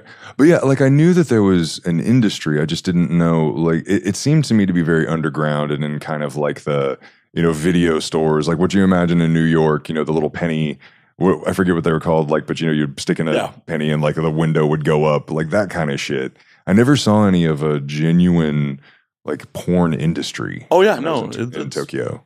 they they have a larger industry than we do. They make more a year than we do. I don't know what the gay side of the house is like over there. I don't think it exists. No, I think it, because of, from what I've seen of Japanese porn, it's very uh, like female focused, um, and not sometimes not in a very good way. Sometimes in a very like you know misogynistic, like you are this, you are the inferior in this case. Um, so I've seen a lot of that, but I haven't. Uh, I don't think I've seen any of the gay side, if it exists. I mean, there has to be gay people in Japan. There has to be. Well, I'm, I'm if I'm remembering correctly. So like I've been to been to, been to Japan, been to Vietnam, and I've been to Thailand, and they have a very different view of sexuality and like homosexuality. They have a very different view. Like Vietnam is kind of like a it's you're a human, and if you have these proclivities, that's your that's you as a human. Um, I think Vietnam is one of the least like religious uh, countries in the world too. Communism. Yeah, the communism. Eh, but also, like it's it's they're more reverent of their ancestors than they are of a god or anything like that. Well, I, could you believe in God after all that colonialism? No, fuck no, not the fucking French. Yeah, the French, then us coming through and supporting military juntas, and Oh, jeez, man. Oh, we're gonna get onto that one. like, I would believe in God. Well, I mean, I don't believe in God now, but I really would believe in God then. yeah, yeah. Like, oh my, my village just got bombed for no reason with fucking napalm. Why would why would God let this happen? Why would you believe it? Yeah, honestly, it's uh, uh. But if you ever get a chance to go to Vietnam, Oh no, it's on my list. Like, yeah, I I want to go to both Ho Chi Minh City and and um, Hanoi. I want to do both north and south. explore even like the middle of the country too, like Hue and uh, Hoi An. Beautiful, beautiful places to be. Um, it's just FYI, if you don't like heat and humidity at its peak every day, it's tough. It's tough. Because you're in the fucking jungle, like you're in the rainforest jungle, and it's Worth it for the experience. it is. At, at the end of the day, it's like I'm going to be there for a handful of days. I can suffer through almost anything for a handful of days. yeah i i actually loved it um the because vietnamese and english like the language barrier is a brick fucking wall Oh, I bet. no you i had to mime and like do you know all sorts of hand signals in order to get around um but there was uh oh what was i gonna say um wow i just went more alcohol no um what were we talking about Your experiences in Vietnam. experiences in Vietnam, being hot. Oh, being hot. Um, so I was walking around and I was just like, I was dying. I was wiping the sp- sweat from my brow. I was just like, I don't know if I'm going to be able to do this. And a guy who spoke so little English, but like managed to get this sentence out, he says, Love your sweat. I Love it. And so I like, I didn't really understand at the time what he was saying, but he was just like, Learn to love your sweat. And so finally, I just like, I let it happen because I was trying to like wipe it away. I was trying, I was just like, this is miserable. And finally, I just let it happen. And my body corrected itself and was like, you're good. Just, just make sure you're staying hydrated. And uh, it became very tolerable. So if you go to Vietnam, learn to love your sweat So you're telling me Vietnam's kind of a smelly place. in a good way, though. Hey, I, I'm down for the experiences. Like, I say this all the time. I think one of the biggest problems with America is not enough Americans leave America. yeah. Oh, 100%. Not enough Americans leave their hometowns or leave like their 100 mile radius, not even 100 mile radius, like 25 mile radius. Right. It's not the 1800s. You don't have to die within 25 miles of where you were born. I just shoot me in the temple if that was what had happened. If I had never left Alabama and my like my little enclave, like because I'm I'm hillbilly. Like I grew up in the in lower Appalachia, like straight out in the hills. Um, if I would have never left that, shoot me in the temple. Like I would have, I would, I would have just led a miserable life. Such a miserable life. And so many people are because they're just Mm-hmm. afraid to step a little bit out of their comfort zone. And there's a lot of peer pressure with that too. Like uh, w- with my mom, um, I don't I don't speak to my family or anything anymore. Like I've kind of gone no contact. Uh, that's a whole other story. Um, but you know, she she was always just kind of like, why would you want to leave? Why would you want to go there? Why are you going there? When I went to Vietnam, because like my mom was born in the 50s and she kind of came of age during Vietnam War. Uh, I told her I was going to Vietnam, and she's like, usually I would be very happy for you for traveling because she finally realized like me traveling was a good thing and that I love it so much. But when I said I was going to Vietnam, she's like, usually I would be happy for you, but not this time because of the Vietnam War. And it's that kind of mentality and that kind of peer pressure that, you know, she was trying to be like, why would you ever go to Vietnam? That is the worst place you could possibly go. It's one of my favorite countries I've ever been to. I mean, that's just so ignorant because, like, you hear all these stories of veterans going back to Vietnam for the first time since they fought in the war, and they'll be like, Mhm. They have such immense guilt of, like, I can't believe I bombed this beautiful place. Yeah. That I killed people in this beautiful fucking place. Yeah. Know, so they were ordered to. Right, exactly. They were absolutely ordered to. They're- yeah, like, you can't say no. Yeah, yeah, exactly. But if people who actually fought in the fucking war go there and feel remorse for what they did, how the fuck does your mother have the justification of feeling that's fucked? I mean, we're we're talking about hillbilly Alabama here. Like, uh, I know. the expectations need just lower those expectations just a little bit. I can still say it's fucked. I can definitely still say it's fucked. because it is. Because it is. Like, um, when when I went to go when I lived in DC, like I was gonna leave. And when I left Alabama, I went and I moved to DC. And you know, my family was just kind of like, "Why are you moving to DC? Do you know how dangerous that place is? Do you know like?" And a lot of it's rooted in racism as well. Like Oh, yeah. a lot, we're talking the wrong side of 1950s Alabama here. Um, but then I moved to DC, and I was just like, "Oh, culture, different." You know, literally every country under the sun has an embassy in DC. So there's people from every country in DC at any point in time. And so it was, you know, just growing up in a, with a mentality of like, no, no, no, no, you can't, you can't experience that. That's the outside. And then finally experience it and being like, fuck yeah. And then also, you know, me being me, I'm like, let's let's let's, let's have some fun. Right. like let's What let's do- get down and dirty. What do all these cultures feel like on the inside? Yeah, exactly. I mean, legitimately, it is a goal of mine to have sex on every continent on this planet. I cheers to that, man. I have I haven't gone to Africa or Australia yet. So I've been to both and fucked up in both places. like like wait, you got too fucked up that you couldn't do anything? Or Well, that's what happened in Australia.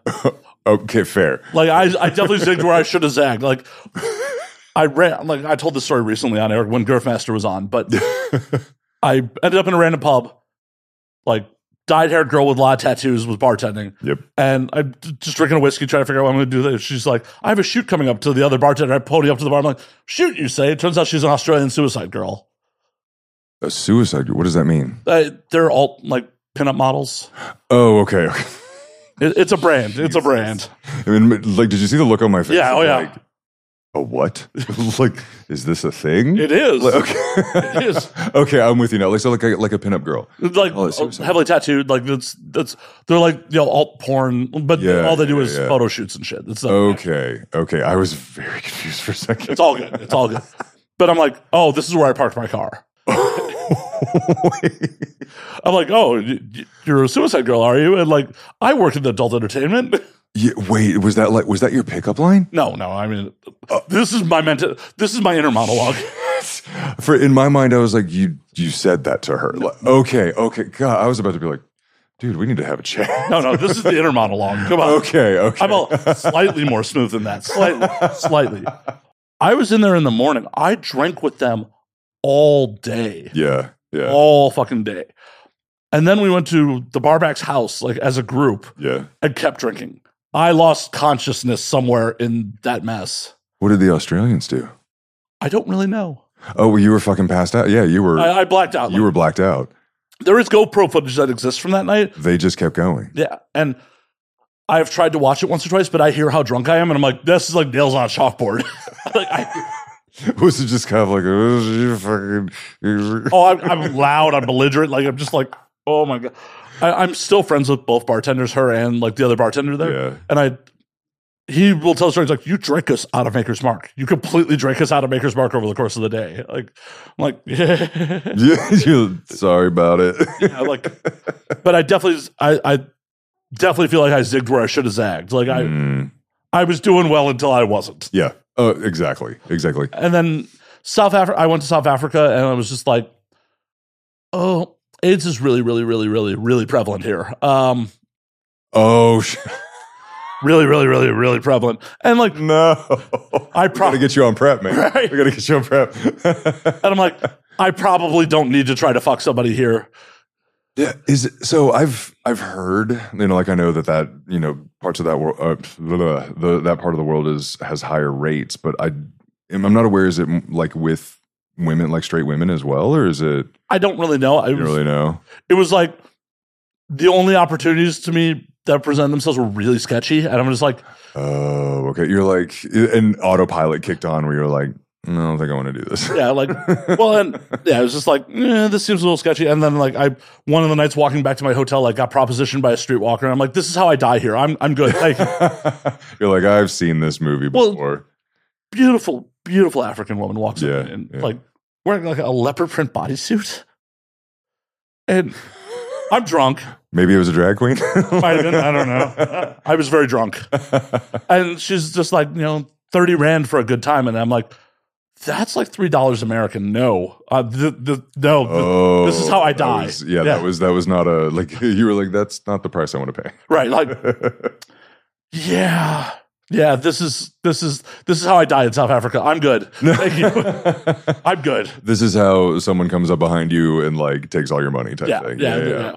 It's um like uh I've never been in a situation like that, but I imagine that that's a thing you have to be like cognizant of when you're in certain parts of the world where you're like you have to kind of look around you being like is this for real? Like is this um cuz there was one time I was in Barcelona with uh this was back when I was with my ex-fiance and we kind of like the we were we had started to explore. We had started to kind of add a little spice to the relationship. And so like there was this guy in barcelona and like he was he was attractive. He was very attractive. And um he kind of was like signaling to us to come and like see him. And we were like well let's see what's going on.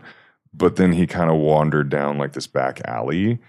And immediately both of us like our spidey senses we were like nope nope something feels really wrong. And we turned around and there were like two other guys kind of walking towards us and we like booked it away. But and we were like are you fucking kidding me? Like this guy was really hot. And like we we would have we would have been done for. Yeah, it was a honey trap. He was a honey trap for sure. yeah yeah exactly. And we'd never experienced anything like that. But like luckily our you know like the, the hairs on the back of our heads were just like oh fuck no this is bad My thought process always is like, if this seems too good to be true, it probably is. yeah I mean, I guess that's one of the perks of being an average looking dude. it's like, oh, you're insanely hot, and you're coming on to me for no really good reason. so you're like uh, What? no No, like, i'm not i'm not buying it for a second like I don't question if it happens like in an industry event or some shit like that. Like, it's like I'm established, I'm funny. Like, but when there's a language barrier, when you're in a safe space you're like let's make this happen right? Exactly. But when there's a language barrier and you have no clue who I am. I'm not saying I'm famous. I'm not like, oh my god, I'm such like someone's gonna fuck me for the clout, but I'm not unknown either. yeah yeah exactly When I'm unknown, uh, and I definitely don't dress like I have any money. Yeah. Like, it's just like something ain't right here. the the self awareness is is epic here. I'm very I don't think I would have gotten it this far in this world if I wasn't a little self aware. some of the people I've met in my life. oh yeah, I'm like, you've made it far. You've made it very far. Well done. are they pretty? Yes and no. Sometimes yes, sometimes no. But it's more of a like pretty on the outside, not. Oh yeah, oh no, it's Yeah. oh, yeah. yeah. So pretty, pretty privilege. Yeah, pretty, pretty, pretty privilege is definitely a thing, and I don't knock mm. anyone for pretty privilege, Yeah, but I I feel bad for them honestly because looks fade no matter what, yeah, and if you have nothing else to offer this world, yeah. you're gonna be in a bad place. You're like, oh fuck, I got to rely on my personality. right, End it now. right. See, I've been relying on my personality forever. So, You're like, I have honed the skills. Right. I have worked on this. right, I've become semi-personable. have fun to be at parties. Like, if you are just pretty, eventually, one day, unless you know you're exceedingly lucky, it's gonna be bad for you. yeah. Yeah. It's gonna be bad. And take it while you can get it. 100% take it while you get it. And if you are pretty and smart, good on you. Good on you. I'm a, some would say I'm educated.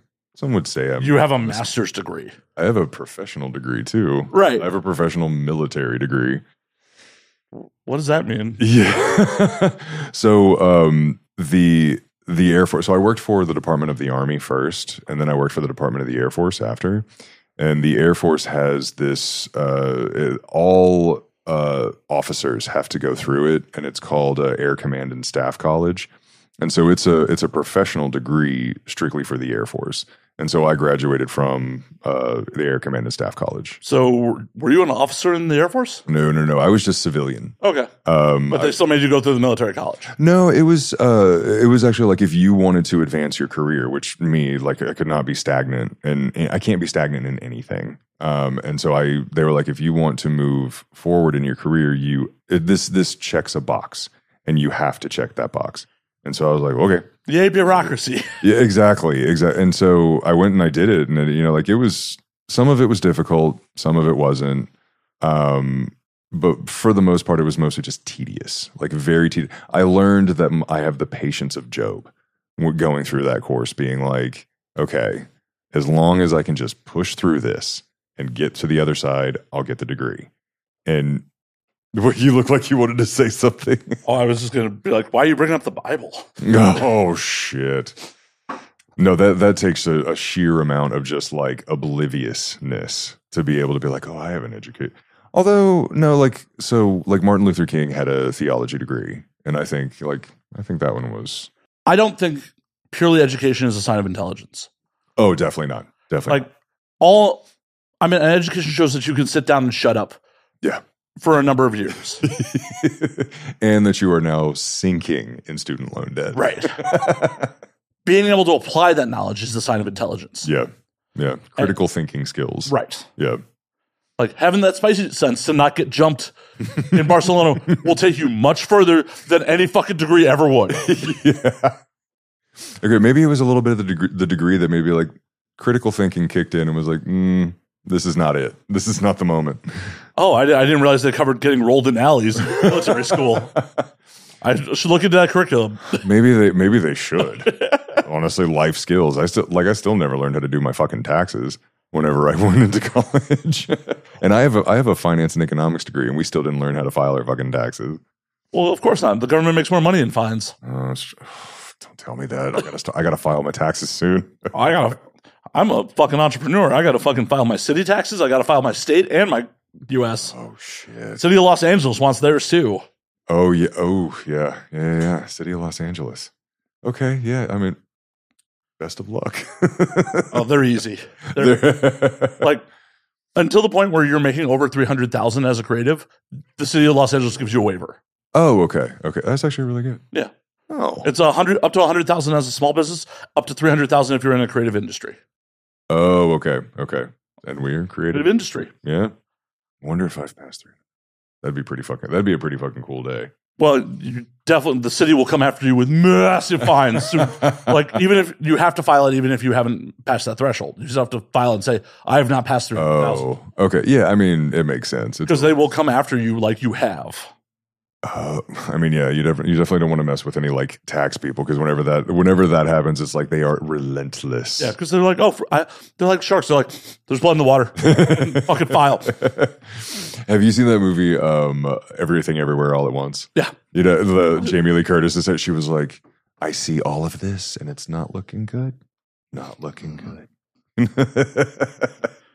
Honestly, the, back to the education front. Yeah. It really should be teaching more like common sense, like world skills. yeah. Yeah. Like, I, I also I don't have children. I'm never going to have children. I don't know what's on the current cur- curriculum. Cheers to that.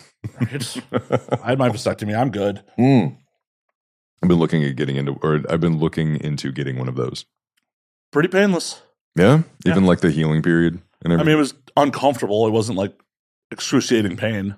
I mean, I'm kind of into some CBT, so like maybe this will be a moment where I'll just like really be.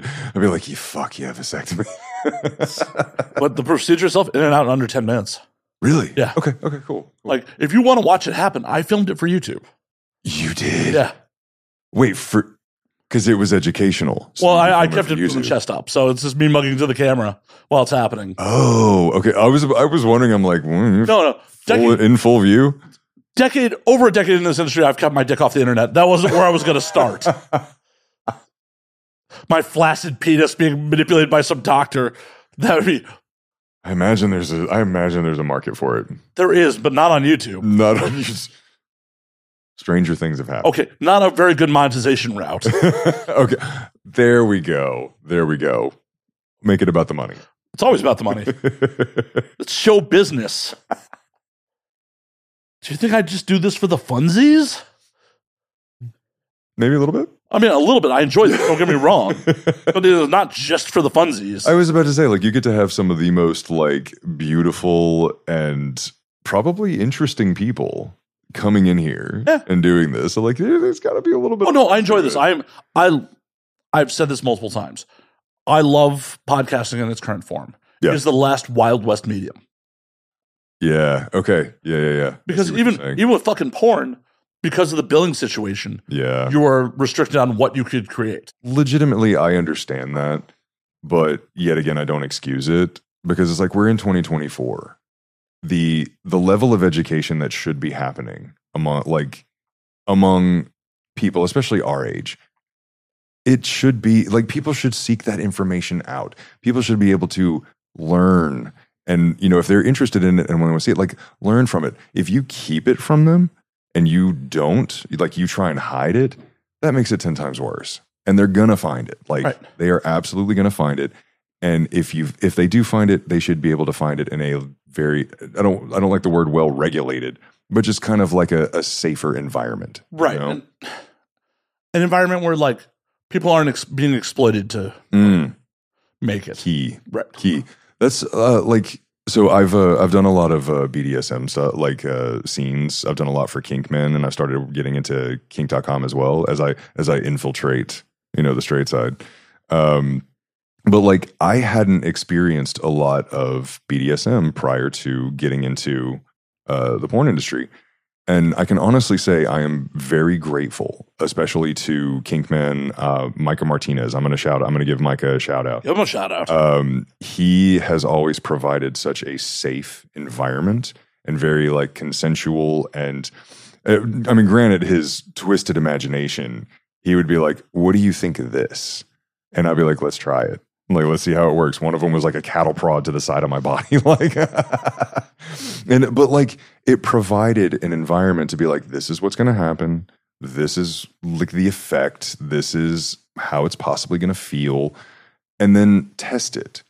And, and uh, you know, this is kind of a long and convoluted way of saying, like, in that environment where I felt completely safe, and there were, you know, experienced and knowledgeable individuals around me, I felt I was like, this is the best way to experience this. If that were to be have been hidden from me, and I just kind of went, you know, just head first into some sort of weird, you know, underground BDSM scene and like potentially gotten hurt, injured, anything like that. Like it's it's to me, it's when people can experience things from knowledgeable and experienced people in a safe environment and coming from a place of knowledge that is infinitely better than just like leaving them to their own devices to figure it out on their own. 100%. Yeah. And this is why I'm a big proponent of there needs to be more education for new performers. Oh, yep. Yep. Like, How because you, how do you think we should do that? I don't know. that I'm an idea guy. Execution, eh. yeah. That's fair. it's just one of those things like people just don't know, and people are sometimes hoard knowledge because they're afraid of being replaced by. Uh, that that was the way it was when I was in Department of Defense. It was people kept they held onto their knowledge rather than kind of sharing it. And I'm like, isn't this the place where we should be sharing knowledge amongst the, like the you know the the people that you know have the clearances and everything like that, talking to each other rather than being like, no, I'm not going to tell you anything. I'm not going to tell you anything. But we're going to get on a tirade on that one. Well, and it comes from a place of insecurity. yeah. Oh yeah, yeah. And I get it, especially from older performers, where when I got in, there was just studio work. Like there, yeah, Yeah. there was clip sites that existed, but no one was making their living primarily from clip sites, Yeah. unless you were in some like very ki- kinky niches. Yeah. The majority of people made all their money from studio work. Yeah. So it's like, Yeah. why would I educate the person who's possibly going to replace me on that set tomorrow? Fair. That mindset, unfortunately, is still kind of prevalent at times. hmm It's gotten a lot better. Yeah. Especially with the advent of OnlyFans and uh and like so there's also just for fans. I it's And loyal fans, and, and loyal fans and all that. Yeah, the two, the two big ones that I use are uh, OnlyFans, obviously, and uh, Just for Fans. Um, Just for Fans is also like a very very good market for, and and you're allowed to do a lot more than you are on OnlyFans. Like fisting is allowed on Just for Fans. but my butthole. Sorry. Well, we're not talking about you. you. We're not talking about you know you you you clench at the sight of a finger going towards you. I, I keep like hold, hoarding the ally. Uh, No, you're not hoarding hoarding the Angel's Envy. I mean, there's a little taste for like we'll share this last taste, and then we'll break open the Elijah. Okay. but um where was oh yeah, but like just for fans, you know, it allows a lot more. Uh but yeah, now that all of that with the advent of that, uh I think that a lot more power has been put back in the performer's hands. Oh, and it sh- it definitely should have been. Yeah. And we're also in a point where like the technology is affordable. You can Yeah. get cinema quality content with cameras that cost a couple thousand versus like 10, 15, 10 years ago when I got in, like Mm. to get a fucking cinema quality camera is a ten, twenty thousand dollar investment. Yeah, yeah. Do you, so? Do you know what I've done for my content? I'm going to kind of give a little way a uh, like give away a little trade secret here, but um, I've just kept my iPhones since the 12 because all of them record in 4K, and I've just kept them. I haven't you know traded them in. So I've got three phones that I have, and then I just put up tripods, and I like so. I- It's it's equipment that I've already had now, and it records in quality. You know, in a I do like 4K. I forget the FPS, but um, I I would record assume 4K 30 or 4K 60. 30. Okay. 30. Yeah, yeah, yeah. Um, and honestly, like I didn't even what an iPhone whenever you trade it in, uh, or like an iPhone whenever you buy a brand new, fifteen hundred. Yeah. I think now. Yeah, and so and it's it's 4K quality. Yeah. So yeah. It's something you already got. I mean, for fuck's sake, these cameras are complete overkill for what I do. But I but they're also part but of they my make me look good. they do, they do. But they're also part of my kit when I actually go do other shit too. So Oh, okay. Yeah. Like when you go to Japan, do you bring all this stuff with you? I do. But I mean like I, I do shoot people's content at times. I shoot other shit. Like Oh, okay. Yeah. So you're a videographer as well. Yeah, yeah. Like, okay. Nice. Nice. Yeah. I, I do other things in this industry besides this. you're like, no, I just sit back in here and drink and have people on my podcast. That's what The they would like you to believe. The That- life. That's what they would like you to believe. no, in reality, I work all the time and just do a lot of shit. Yeah. No, I mean, when you're in this kind of industry, like the hustle is real. It has to be. The, it is absolutely real. Like for me, winning performer of the year, I wasn't sitting on my ass for half the year. I so for two or the last year, I would say, I think I was home like because I live in Utah now. I'm sorry. No, no, I love it. I actually love, minus the Mormons and The magic underwear, yeah. and the, I never wore it. You think there's like a can- there is definitely a Oh, yeah. involved with that. Um, so no, like not prior Mormon. You know, I grew up in Alabama, and like I didn't really grow up that religious either. And so, but like you know, I love the the na- I love nature. I love the outdoors. I love hiking, camping, backpacking, all of that. And Utah is next to none. Like it is so beautiful. It is so incredible. And also, I'm quite introverted. You may not believe. Like it's hard to kind of believe I don't believe that. the no i actually am like introverted once once my social battery runs out i'm out and i'm done and re- If he just gets up and walks out of here, we understand what happened. yeah, I'll be like social battery's out. Goodbye. Uh, no, but being able to go home and just kind of escape everything is very nice to me. But over the last year, I think I stayed home a grand total of two months out of the last year. Every other time I was traveling, was coming, to Vegas, coming to LA. I went to Spain like three times. Um, went to Brazil. So it's like, and in all of those instances, I was either going to an award show, I was working a gig, I was filming content. I filming content all throughout all of it. Um, and that like that's one of the reasons why I won this, you know, one performer of the year is because like I literally was not on my ass for longer than a couple of days at a time. and that's fucking amazing. And that's how it should be. And Mhm. that is the one big change that a lot of people have embraced, but a lot of people haven't. It's like Mhm. you can't be lazy to make it in this business anymore. No. Because in the studio days, you should your agent did all the booking for you. You Yeah. showed up, you did your scene, you went the fuck home, you made your money. Mhm. When Twitter was just in its infancy, you didn't have to be on all the time. You didn't have to interact with your fans all the time. Yeah. And that's not the landscape anymore. Like I'm assuming your fans want to fucking talk to you all the fucking time. They want to hear my voice all the time. And I'm like, I am happy to talk. Like, trust me, I'm very happy to talk. Um, but yeah, no, it, you're exactly right. The the fan interaction is the name of the game now because they have such access and such especially with OnlyFans and just for fans. Like, they literally have access to you now, unless you pay somebody to like answer messages for you. Which I'm like, uh, uh I think that's a mistake. I I I understand if like you don't have the battery for it, you don't have the bandwidth for it, yeah, because it is a necessary part of the game. But I also think strategically it's a mistake because hmm those people never capture your authentic voice. Those Yeah. people don't have your experiences. They don't. They will never be true, and like the fans crave the authenticity of yeah. actually interacting with you. Yeah. Yeah. You know, and as much as I hate to admit this, do you know what one of the best ways to interact with fans and show your authenticity is? TikTok. I as much as it pains me to admit that like it I get I do uh, TikTok lives a lot. like as often as I possibly can. And it literally provides like your face is up there and people are coming in and like the amount of people that are like, I can't believe you're on TikTok. Like this is so fantastic. And they'll ask you questions on TikTok and they you literally get to interact with them that way. Like that's the, that's the level of like fan interaction that people are craving now. So you're spot on Yeah. about that. It's like I know what I'm doing or something. Shit. Shit. Do you do TikTok lives? I don't because it's one of those things where like I have a TikTok. I do. Mhm. Every time I post content from this show, it gets fucking muted. Oh yeah. The- Every time. There's nothing unseemly happening in any of those clips. But we're talking about some shit. Like You're talking about some shit. I posted a clip of Nathan Bronson talking about fishing a makeup sponge Java co-star, and they're just like mute.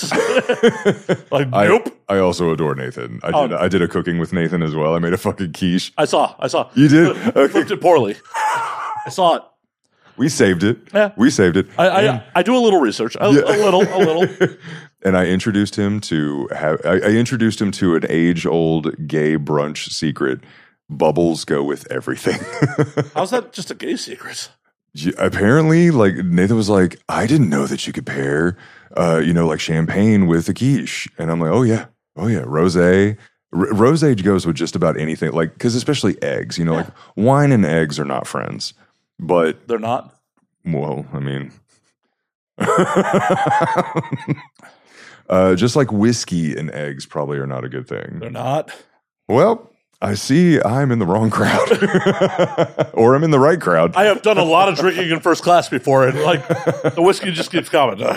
Okay, I stand corrected. I stand. I don't expect anyone else to live my lifestyle. Like, don't try to be me. My palate is my palate. Right. You'll have my digestive problems if you try to live my life. I was gonna say, but no, it's a like I I actually do kind of feel that like amongst the gays, it is a it is kind of a brunch thing, and like we we helped to introduce this and make it mainstream, especially with like drag brunches happening now. Um, we helped introduce that yes, you can drink champagne, rosé, all of that with just about anything. Oh, 100%. 100%. Though, pro tip don't drink too many mimosas. The acid will fuck you up. Yep. Oh yeah. Oh yeah. Found And that the out the hard way. too. The champagne too, like the bubbles that keep coming up, you start to get acid reflux real quick. The champagne's fine. The champagne- It's the orange juice. Oh, okay, fair. But when you combine the when with our powers combined, The- No, you start off with mimosas and then you just go to raw dogging champagne. May or may not have been guilty of that in my life. Oh, I, I definitely have. yeah. Many, many. Um, Saddle Ranch in West Hollywood used to have bottomless mimosas and bottomless bloodies like every day from 10 to 3 p.m. Yep. Every day. Yeah, every day. Okay. Wow. L.A. Good. Yeah, no one has real LA. jobs. Good work. LA. Because like in, in DC, like brunch w- brunch weekends are a huge thing. Everybody we called it the Sunday scaries because like the next day you were feeling it Oh, yeah. from from Sunday brunch. Well, because every Sunday brunch uses the cheapest champagne they possibly can. Cheapest champagne, but it's everything is bottomless. Oh, yeah. completely bottomless. Okay, so this is like it is migrated out of. It wasn't just DC. We felt we were kind of in our own little bubble that we're like, oh no, DC does brunch the only way. I hate to break it to you. DC's just Hollywood for ugly people. What's that saying? You're like, I'm too ugly for LA, but too, or no, it's like I'm too stupid for New York and too ugly for LA. Where do I go? DC you go to DC. and help run the country. The accuracy. But yeah, many, many, many like 2 p.m. rolling out of Saddle Ranch on like a Tuesday. Well done, man. Well done. And then rolled straight into a podcast. Isn't that you- happened. It definitely happened. I, I thought about ha- hitting a bottle of wine with dinner. I'm like, no, no, no. I have to hang. I have plans after the podcast. I can't just be fucking annihilated when I go meet up with these girls. You're like, I just need to get annihilated while I'm talking to the girls. Right, with them. With the- When it's a group effort, it's fine. is, is that how it works? Is that is this what information I need to know? Yeah, before like, before infiltrating. Everything's good when you're all getting fucked up together. Okay, that's fair. Like, who wants to be the guy who shows up fucking trash while everyone else is sober? May or may not have done that in my life. But Well, I have two. I love it how you say so matter of factly. You're like, I have two. Yeah, look, 100%. I have too. 100% I have. I mean, shit. I showed up to the fucking pajama party on Tuesday like on mushrooms, so I don't see a problem. I didn't either. Yeah. I did it. That's why I did it. But was anyone else? I'm guessing no one else was on mushrooms. no, no no one else. In LA, no one else was on mushrooms. No one else admitted to it. Oh, okay. I was just like, yep, drinking hand, like, yeah, yeah. Took- took a little shrooms. Like, I was like, I took a tasteful amount. a tasteful amount. I love that. Not not like in you know a moderate or a moderate amount. Not like you know relaxed amount. It's like tasteful Yeah, amount. yeah. I think my gay is rubbing off on you because you're using words like No, I, I, I took a tasteful amount. no, you could ask people that were at the party. That's what I said at the party. Sorry, I may be illiterate, but I am articulate. Art- wow. Write that, write that down. Like illiterate but articulate. I wonder how much my audience actually thinks I'm illiterate. I mean, you stand pretty solidly by it. And you're like, I'm illiterate. Well, yeah. if you say anything confidently enough, people believe it. That's the problem. Especially when you have this kind of voice. You can say, I could say, like, outside the sky is green, and people would be like, oh, fuck, it is. Oh yeah, tornadoes coming. Oh, Alabama. Yep, I'm familiar. I've seen two F5, four, F5 tornadoes in my life. That's terrifying. It's terrifying. It actually is. Yeah. There was a massive outbreak uh, in 2011 before I moved up to DC. And I saw an F5. It was uh, completely rain wrapped and it just like went just north of my apartment. And I was like, okay, that's this is where I die. Oh, I mean, I don't want to die in Alabama. right. Get me out of here. It's got to be pretty depressing when people are like, "I want to die in Alabama." It's when you're in Alabama, you just are nothing but depressed. And you're like, I guess I'm going to die here. I mean, I'll admit, at least Mobile has good seafood. Well, that was good seafood. Alabama, okay, so that's what I'll give Alabama. It has good food. The barbecue in Alabama, I will actually, I will, I will stand on you know that hill of uh, barbecue in Alabama. Is I went to the number one, the number one Yelp rated spot for barbecue in Mobile, and I was not impressed. well, that's because you went to Mobile. Uh, I was there for work. Oh, yeah, you got to go. Like, there's a place in Huntsville. Uh, it's called Gibson's. Been there for like 80 years, I want to say. And the barbecue sauce is delicious. And uh, we we are the originators of white sauce. You ever heard of white sauce? I've not. Oh man. Uh, introducing you to this would be it would it would do horrible things to your digestive system. I'm here for it. you're like you're like you know what at this point. Um, but it's a mayonnaise and vinegar sauce. All it's right. actually it is quite good. Um, and you because a lot of people don't know how to really cook like white meat, you know, chicken, turkey, and so you just dip it in this sauce, and it like instantly adds a lot of moisture to it, and it's it's fucking delicious. I'll try it. Like, I'm not a fan of mayo, but Mhm. I'm also not a fan of mustard, and I fucking will throw down on some mustard based barbecue in South Carolina. Yeah. Yeah, no. So, so it's it's honestly, um, it doesn't taste like mayonnaise. Alright. Like it's just more of the like thickening agent. I think.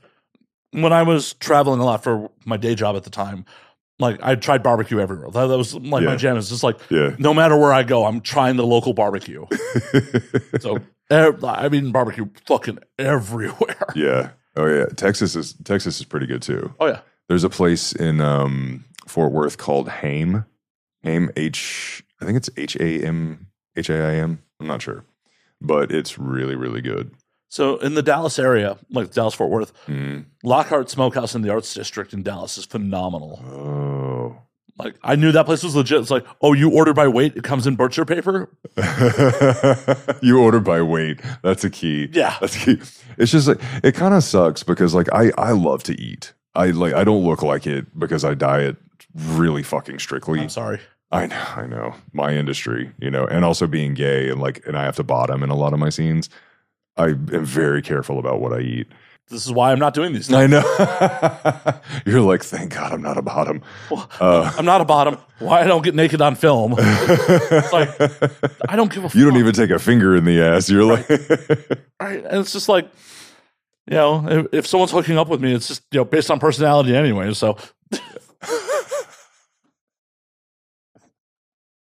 they can't fuck your sparkling personality, man.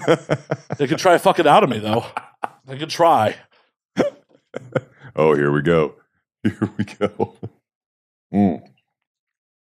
So what about um? You wanted to talk about GayVN a little bit. Oh, I did. I did. Yeah, I yeah. did. Oh, are we back on that? I thought we were going to talk about food a little more. Do you want to talk about food a little more? I could talk about so. Yeah, no, no, no, the fat, the fat kid in me. I mean, the, a fat man. Like, it's not even a fat kid anymore. I, I am a fat man at this point. Fuck. I'm gonna fuck with you. Just the one.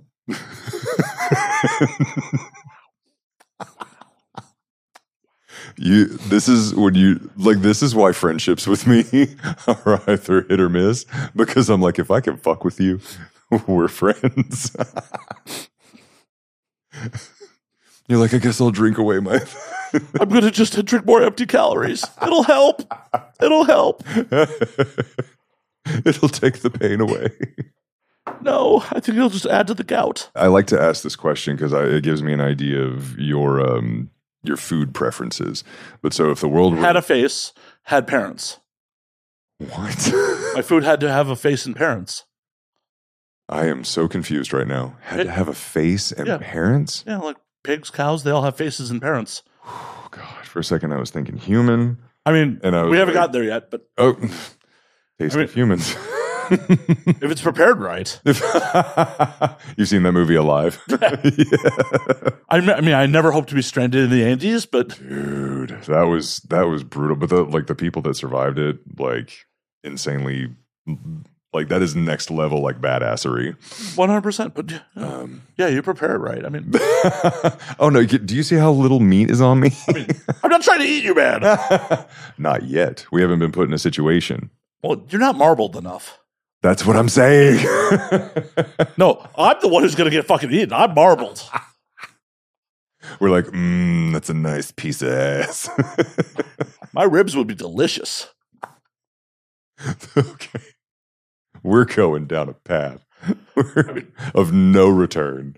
I mean, Um, yeah, if you eat me, I will not be back. Yeah.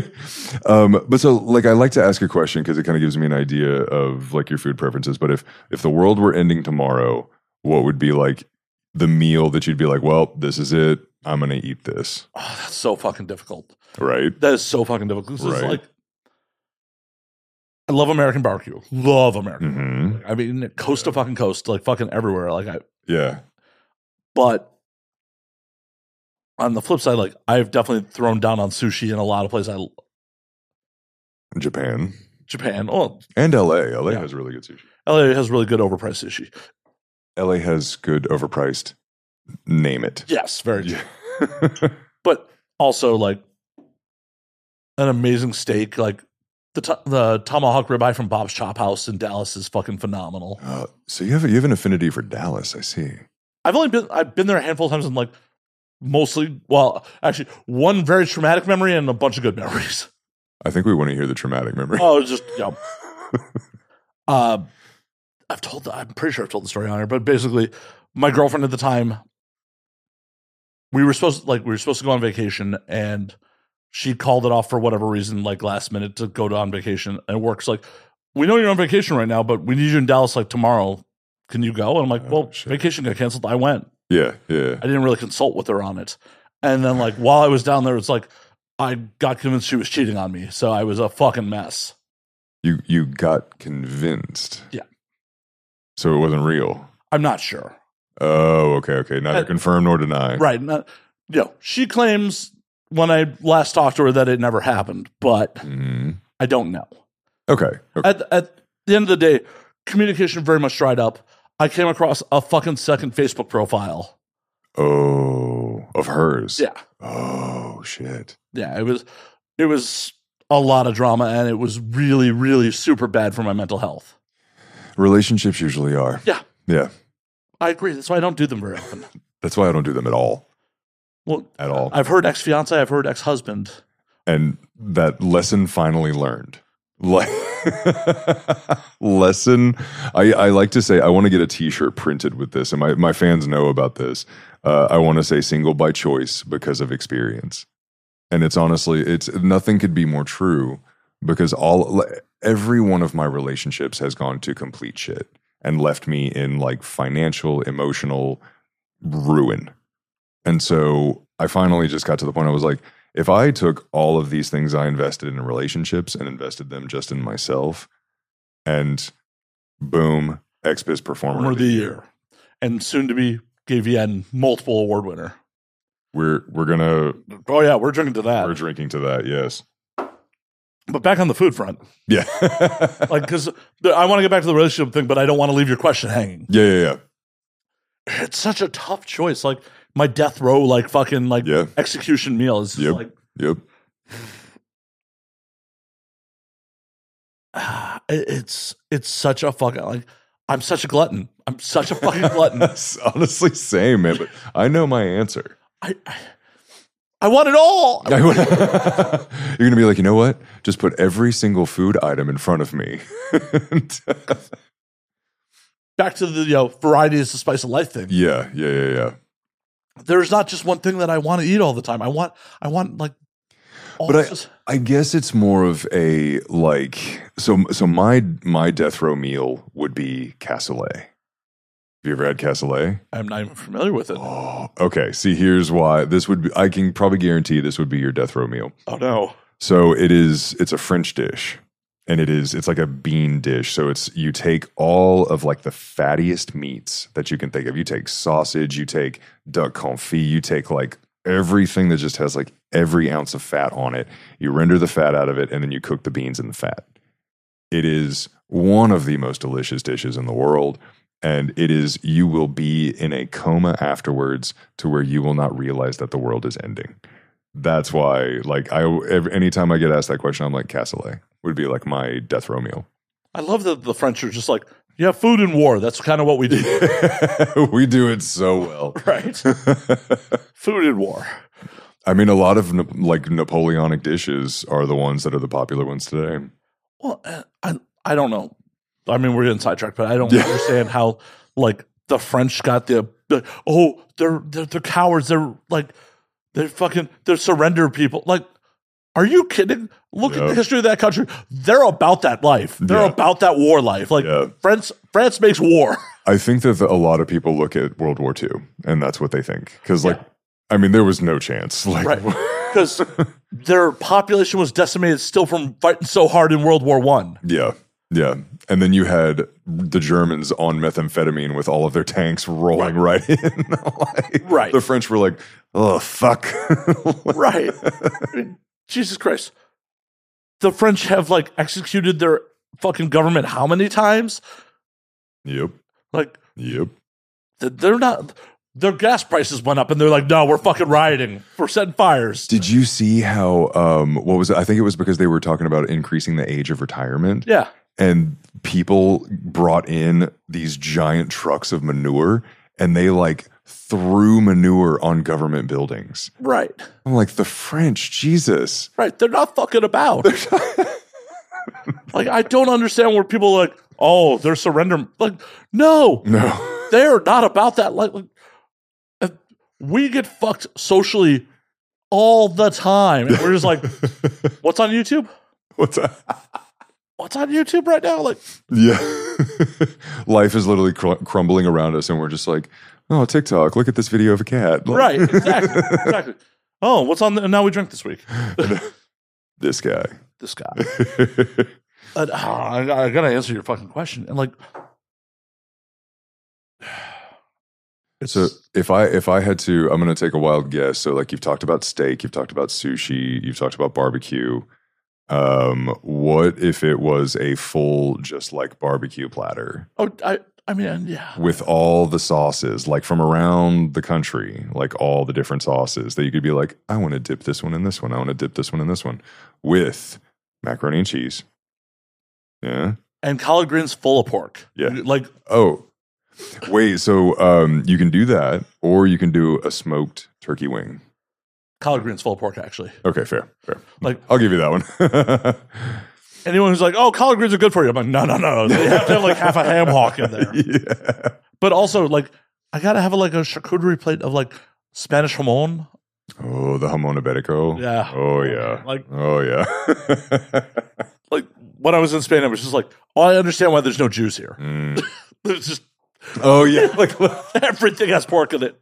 that took me a second. I was like, wait, they were sh- forced out in the Inquisition. I was like, oh wait, no, you're talking about pork. Yeah, I'm talking about pork. But yeah, Oh my god. Okay, yeah, the alcohol's making me slow. This should get interesting. Uh, but yeah, like definitely a couple, you know, some slices of that, and like yeah, Jamon Iberico is Oh. honestly the only thing I don't like about uh, Jamon is that it smells like a wet dog. Have you ever been to the Boqueria in Barcelona? I've not. So I've I've only been to Madrid and then down to the Mediterranean coast. Okay, nice, nice. There's a there's a food market, and I I think it's like centuries old, the Boqueria.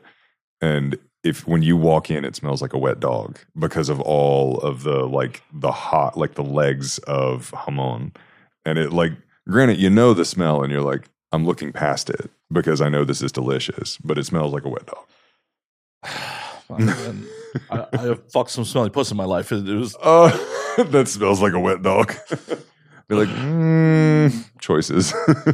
I make poor ones sometimes. Then I talk about them on the internet. We've we've got to get you updated on uh, on uh, RuPaul's Drag Race. Okay. Um, there. So that was. Uh, I do a lot of references, and I know like a lot of the straight dudes are never going to get the references ever. But like, there's uh, Tatiana, who is a famous drag queen on Drag Race. She would always just be like, choices. Yeah. So now, if you ever hear me be like, mm, choices, that's RuPaul's Drag Race. Awesome. Yeah. Got to expand the palette. Like, honestly, like it, it is a social phenom- phenomenon. RuPaul's Drag Race is an absolute social phenomenon that has brought drag to the forefront of American culture. And like, seriously, man, like, well, I, I'm just like slightly tangent. It's just, I remember when Supermodel dropped, mhm. like when RuPaul first came out, and the people would be like, "She's hot." and you'd be like, that's a man. I don't think we discovered that till years later. you feel like that is a drag queen and one of the most fierce, dra- or one of the fiercest drag queens in this country. and also just wild that she came out of the fucking like New York club kid scene that like you know Party Monster was all about. Like Yeah. RuPaul was in that fucking mess. Yeah, like the the vote, like Madonna, when Madonna's Vogue came out, RuPaul was all up in the midst of like the drag or the uh, the ball culture that was there. She was right in the thick of it. Eh, The the, the gay community is a lot of tastemakers. Yeah, yeah. the- Like the gays run a lot more than you think. DC run by gays. Music scene now run by gays.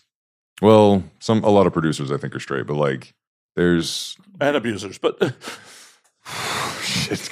Is, is Kesha free yet? I don't know. we don't know. Oh, hope she's free soon. I hope so. And like, you know, Kesha, I'll come ruin your life some more. Someone, I mean, not in an abusive way, just interacting with me way. you're like you're like just talk to me. I'll ruin your life. right? Like, I I hate, make you question your choices. I hate to break it to you. That's ha- happening right here now too. no. It's after this comes out, they'll be like, so we actually canceled um, the XBiz Performer of the Year, former X or Performer of the Year. They just come to your house, take the trophy back, yeah, and I'll be like, you're never gonna find it, and it's come back and just like, I, I still have it, still have it. got a bit of a patina on it now. I honestly want to win an AVN this year just so I could turn it into a shot glass. But that's a, that's a Oh. side note. Is is that is a podcast one of the? Uh, Oh yeah, best uh, favorite adult podcast fuck, up for it two years in a row. So fuck yeah, man. I'm going to lose, but No, no. I'm going to lose. Who's I, I, I don't even know if I would know the other ones. Uh, I mean, Plug Talk won last year, so Plug talk. Mhm. That means a lot of things in my head. uh, Adam Twenty Two and Lena the Plugs. Am I am I thinking correctly when I think plugs? That that has more than one meaning. I think so. Okay, okay. Then then we're on the same page. Then we're on the same page. Like well well aptly named. Yeah. But I my my only beef with them is like there's a full sex scene that happens after the podcast, so it's like, What? oh yeah, Like consensual. yeah, Oh, okay, okay, okay. They're not just raping people. Wow. The- well, like I was just wondering like if it was expected. Oh yeah, no, it is. I mean, it's it's part of it's part of the Oh. deal. Like the performer who goes and does the show that's like going to have sex afterwards. Okay. Okay. I don't know how I feel about that. Uh, my beef with it is it being nominated for best for favorite podcast is like that's a sex scene. Yeah. Oh, okay. So it's not it's not just a podcast. It's actually like visual media. It's it's the whole Yeah, It's, it's the the whole whole- shebang. It's the whole shebang. And it's whole like kit and caboodle. and like definitely nominate them for favorite creator scene, whatever. Like, hmm but I'm mostly not sleeping with my guests. Yeah. Like I love that mostly not. it's happened in the past. It's happened in the past, and like one of my civilian friends pointed out to me, like, What did I sign up for here? God damn you're like crying as you're taking your shirt off. Strike oil. I'm sorry. no. I already had a collab today. We're we're done for the day. We're done. The shop is closed. the tanks are empty. It's happened in the past, and then one of my civilian friends pointed out to me, like, that's a gross power dynamic, man. I'm like, oh yeah, you're right. it's yeah, it's Yeah. the there's that's actually what I've heard about a lot of um the I, I call it kind of like the Harvey Weinsteining of you know porn where it's like oh you kind of the casting couch kind of shit where you're like oh if you want to work in this you've got to do this Yeah, and 100 percent like anyone I've ever hooked up with on the show, it's like they've been the aggressor, and I was just like, oh, okay, this is happening. you're like no don't I mean, I've never said no, I've never said no, but it was, but it was just like I never like we're having a fun conversation, we're hitting it off, whatever. Like things happen, like yeah yeah consenting adults, but it's I never thought about like, oh, you may have ulterior motives, and this is like I was just like, oh, you're into me, cool. no, it's like a you're into me, not like a you're into me. Well, no, once once you're here, I know, like, yeah, yeah. but yeah, my civilian buddy's just like, yeah, it's kind of like a weird. I'm like, oh yeah, I guess I'm I'm helping promote their career, and like, uh, so it's yeah, like, yeah. like whenever I hit it off with someone now, it's like not tonight. If you want to hang out on a different night, I'm totally down. I will put out. I will happily put out in 24 hours. But the night that the cameras are rolling, I'm gonna be good. Yeah, you're like, mm, no, business first. That was an evolution. Like, yeah, yeah. and it's not like, oh my god, I, you know, this is almost 400 episodes deep. I maybe slept with 10 people, like, Yeah, over the course yeah. of the show. So you got like four percent. Yeah, that's right math, right? I don't, I don't know. I think I can read numbers? I think that's the right math. yeah, it's a pretty low number, and like at least one of them I had slept with, before, or maybe two of them I had slept with like before they ever did the show. So it's like, yeah. it's like people who repeat business. I can't really be like, this is weird. We're hooking up again. Again, how did that happen? Oh my god, Ugh. I'm inside you again. Oh no, I ha- I tripped and fell, and my your vagina took my dick. right? It's, it, yeah, but I back to the original point of that. People, Yeah, like I was like, how? My my brain turned off for a second. I was like, how did we get onto this? well, we we're talking about like you know the the, the podcast that like there's sex scenes involved. yeah. Oh, yeah, yeah, yeah. They should be in their in collab categories and stuff like that. Like I agree. If it's if it's kind of like an expectation and it's gonna happen, I kind of agree. Yeah, I Yeah. agree with you. leave it to the rest of us. God damn it! And on top of that, like there are very well established shows like Holly Randall Unfiltered, which is a little more prestigious than I am, Mhm. a little more serious than I am. you, you've got me on here. You're bottom of the barrel, buddy. I am not bottoming. You already said you're going to fire blanks. firing. I can only hope that I'm firing blanks. Like I'm, I'm hoping that if I get a vasectomy, it's just like wasn't even necessary. One hundred percent. Like I, I, for mine, I was like, I probably should have gotten a fertility test before I did. I've never had a pregnancy scare. yeah, n- neither. Not that I know of, at least. How, how many vaginas have you been inside of in personal life? I don't know. You don't know? No. Lost count? Kind of a kind of a lost count. Um, it's not nearly as many men as many men as I've been with, but um, I'd probably say in the the twenties or thirties. Yeah, and then guys, I'm batting batting a thousand is what I say. like I'm well over a thousand. So, like, would you consider yourself actually more bisexual than? Because it's a spectrum. It's not just like a black and white. It's it's I so I don't consider myself bisexual even though I know that that's the definition. Like I'm I'm not oblivious that that like oh if I'm attracted to both it's kind of either in the pansexual bisexual realm, but I identify as gay.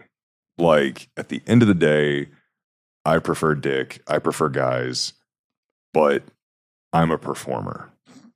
And I don't know if you know this, and I don't know if the fan or if, you know people that are watching you know this, but I'm the, now the performer of the year. Right. And so it's gonna I'm gonna I'm gonna be so insufferable for the next year. I just hope everybody gets ready for that. I'm just happy I got to you know your first interview post winning. yeah, Like- yeah, for real. The first interview, Pat, like as soon as I won it, I just I mean, the moment that Expo saw that shit, I'm like, "Fuck!" You saw it, tweeted. yeah, yeah. You were like perfect fucking timing. right. Um, but yeah, it's it's uh like when it comes to this, I enjoy the performance. I enjoy like creating the fantasy. I enjoy like for me being a gay dude that just wants to fuck and like you've got a hole, I'm going. Like consensually, of course. Like I'm And a non-bleeding hole. I mean, I understand that things happen. I do, but like I'm not going to I don't know if I would actively go into it knowing that that was the case. I haven't I haven't experienced it before. And but I think Well, we're all. This whole episode's been talking about experiencing life. yeah. Do it. well, that's what I'm saying. So like I've just never been given the opportunity or never had the opportunity. So Let's I text Sophia and ask her next time she's oh, bleeding. Oh shit. She would be like, "Yeah, let's go." I know she would. That's why. Like, I'm not. I'm not gambling on a maybe here. yeah. You're not. This is a sure thing. You're like pretty confident in my my you know analysis here that like Sophia's going to be all about it, Right. but uh no, I just I guess it's because I've never you know been I've never been given the opportunity, or Right. I And we're gonna make that happen for you. yeah. I love that this is like a we're gonna make this happen for you. Like I assume in in my career, the way that I want my career to go, uh, I assume that that could could happen. Oh and no, I'm no. not opposed. Like I'm not opposed to it. I just don't know if I would actively go into it. I mean, you should do it off camera before you do it on. I do, I have found in my BDSM scenes that it's a lot safer to try it out first and then do it, roll the cameras. Right. I mean, there's a reason people do dress rehearsals before they get on stage. Fair, fair. I I got waterboarded recently. Have With I- water or urine? Uh, water. That we couldn't do urine. I know. I know. it was Dante Colle too, which I would I would have rolled with it if they would have been like, yeah, it's Dante's piss. I would have been like, you know what? Let's go. I mean, what is the appropriate temperature of piss for waterboarding? Is I don't know. is that a thing? I'm assuming. so I I mean I assume like it would have had a little time to cool off, like post you know body Room- to water room temperature? Yeah, yeah, like seventy two degrees, like a, a nice balmy piss, you know. Um, no, Can't, can't let it wait too long though. yeah, no. Then it just kind of gets cold and, And it like, and- like Nobody wants stale urine. N- I mean, I'm sure somebody wants. I'm sure somebody. I've uh, th- this is side quest number, God knows what, but uh, I went. keep track for a reason. Yeah, exactly. I went to Berlin for uh, Folsom, Oh, very cool. which it's an entirely different animal than United States Folsom. Uh, Berlin Folsom is predominantly gay, and like out on the street fair, it's all about the look. Like nobody's having sex in the streets. Nobody's. Ooh. I know. I know. It's, I was woefully unprepared for this. I was not aware of how much it was about the look rather than you know the fetish, like the the fetish. Um, so I show up and I'm just wearing like a chastity cage. That was all I was wearing, and people were like, "What the fuck are you doing?" Everybody's wearing like full leather or like the not not nylon. Um, what latex? Oh. Like full latex. Okay, that's not where I thought you were going. In Germany, with starting with an N, I'm like, what? What is happening here? No, no.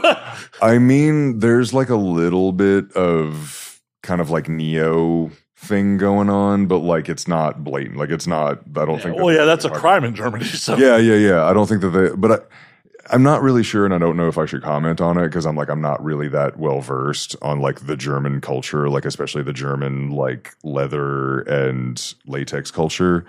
Um, but like I've seen porn, and I'm like, there's taboo shit. I'm there's taboo shit that kind of happens. Um, but yeah, so like, but then I went to uh, the after parties, and it's absolute bedlam. It is like there are fisting booths. There are like uh, benches laid out for just like guys to get up and get on all fours and just take wh- whoever comes along. Like it is bedlam. And um, where was I going with this? Good time, Oh, obviously. piss, piss uh, stale piss. Uh, they uh, in the bathrooms. Uh, there's urinals, and like in in between each urinal, there's definitely a guy. Like there's going to be a guy who's seated between the two, just waiting for someone to piss on him. And when I tell you, I walked into that room to piss, and the stench of piss was just like, like it hits you full blast. And so I was like, I would, I only, I had to wait until I was just like absolutely about to burst because otherwise I would go in there and I would smell the stale piss, and I was just like, oh, I can't do this. But then, like when I finally had to piss, the guys that were like posted up between the urinals, they saw me come in and like get ready, and they were like, "Here it comes! Here it comes!" so it's a thing, like for it's a thing for people. Hey, whatever makes people happy. True, true. And honestly, let's be real. If I walk into a bathroom and there's a urinal and a dude's face, I'm probably gonna piss on the dude's face. I'm not even gay. I'd piss on the dude's face. yeah, you're like, you know what? I'm gonna do. I'm gonna like check this off the. It- this it's for off the bit. bucket list. It's 100% for the bit. Like, I, I'm not sexually aroused by this, but it's like, You're like when you gotta go, you gotta go, and yeah, like there's a face there. there's a, I, I do it. Uh, it's 100% for the story. Like, yeah, I was in Germany. I peed on a guy. hmm And people would be like, you know what? Bravo, well done. They can clap, they can boo. I don't care. You're like, you know what? That was my experience, and you can't have it. You, yeah, you can't. And I don't care what you think of it. Why the fuck would you care what the anonymous people on the internet think? I certainly know the, the block button is there for a reason. Oh no, I don't. You don't even block them. Oh no, I I, I wait in. I wait in. Oh, dude, no. I started to. Tr- I tried to do that, and it's just it's pointless. Oh. it's absolutely pointless. no, it's not pointless. It drives engagement. True, but at what cost? Because I remember when I posted my scene with Sophia, and people lost their shit. There is an entire, just like cadre of people on Twitter or X, whatever the fuck you want to call it, um, that are just like chomping at the bit at any gay performer that could be gay for pay or could be bisexual. And when I say that they are relentless, like they do not stop. They do not let up. I like the the amount of times I tried to explain myself being like I'm a gay dude. Like literally go on my OnlyFans, 99.9% of the content is me taking a dick or giving dick to someone with a dick. Like in what world do you think that I am bisexual when 99% of my stuff is me with dudes?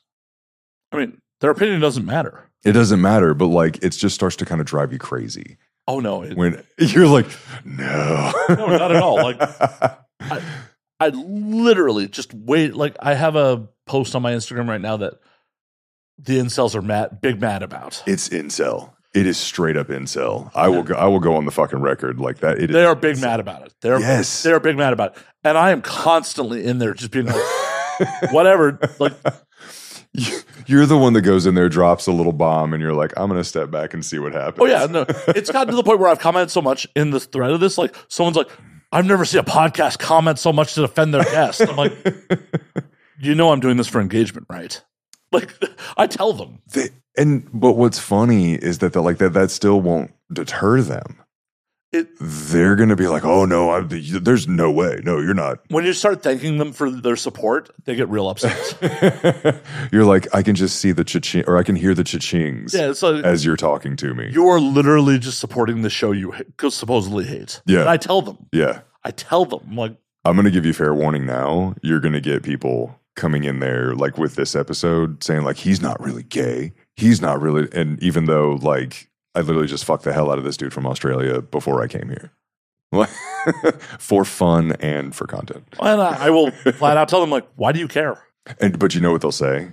Oh, this is where this is where it just starts to get wild. This is the the, the level of delusion of these people is they will start to say, uh, well, by virtue of him, you know, it, saying that he's gay but enjoys pussy, like that's that's an argument in favor of conversion therapy. Dude, I'm not joking. I wish I was joking because they think, oh, because if he can change his mind from being gay and wanting pussy, that's that just lets people like especially in government know that he's you- like you can be converted and that you can be changed and that this is a, this is a choice. I mean, assuming that was remotely accurate, assuming that was remotely accurate, Big assumption. that's anecdotal evidence at best. Mhm. Like, if Mm-hmm. you, as the one person who can change their mind, does not mean that it works for everyone. Yeah. That's not how science works. Yeah. Yeah, but you, The anecdotal evidence does not mean we should make policy on the, one guy who can change his mind. I'm just giving you a fair warning. Oh, I don't give a fuck. I'm like it'll drive engagement. Exactly. that much. oh no, one hundred percent. Like at the point where I get bored, I just keep thanking them for their support. yeah. Like yeah. You know, you keep posting, just keeps driving the algorithm. Thank you. Yeah. You're like you are helping me. Thank you. You are helping me. People were just like, oh, blah blah blah blah. Like, dog, if I was bothered by this, I could block you. Uh, Yeah. You notice you are not blocked. I'm still responding. You're still here. And yet you're still here. here. That's intentional.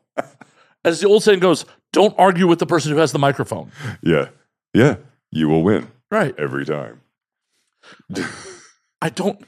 The only people I remotely block is like when it gets when it gets threatening, racist, or Yeah. anti-Semitic. Like then Yeah. I'm just like I'm not going to give those people a platform at all. Yeah, the and that's that's where a big problem comes in with these with this particular group is that they are horribly transphobic.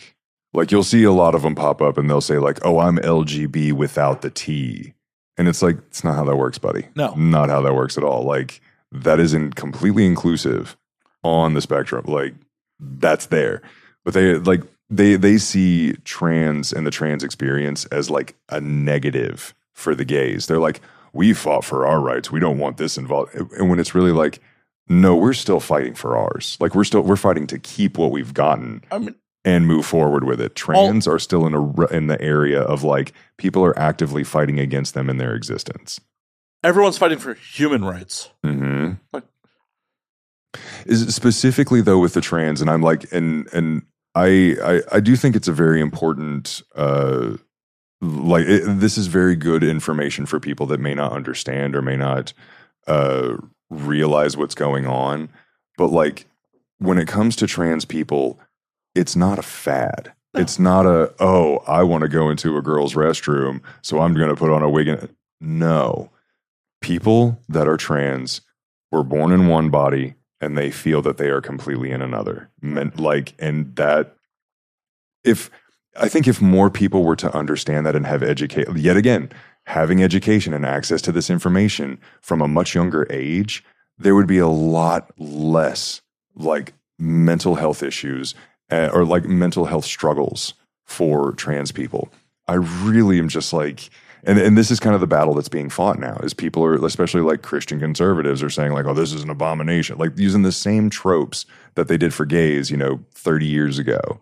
And it's just like come on y'all. Like the, the they're not like you can't ban them from existence. You can't you know keep the information away from them and think that they're just going to go away that is not how this works Right. And who who would ever want to go through the amount of suffering that That- a trans person goes through that part just to like, oh, so I could piss in the other bathroom? right. Think about this logically for half a fucking second. Who would? that part you, you got to think about think about this logically you you Yeah, I know. I've lost. I, I've lost a majority of people. yeah yeah The minute- vast majority mi- the minute logic gets involved, people don't come to the show for logic. I understand. That. I understand that.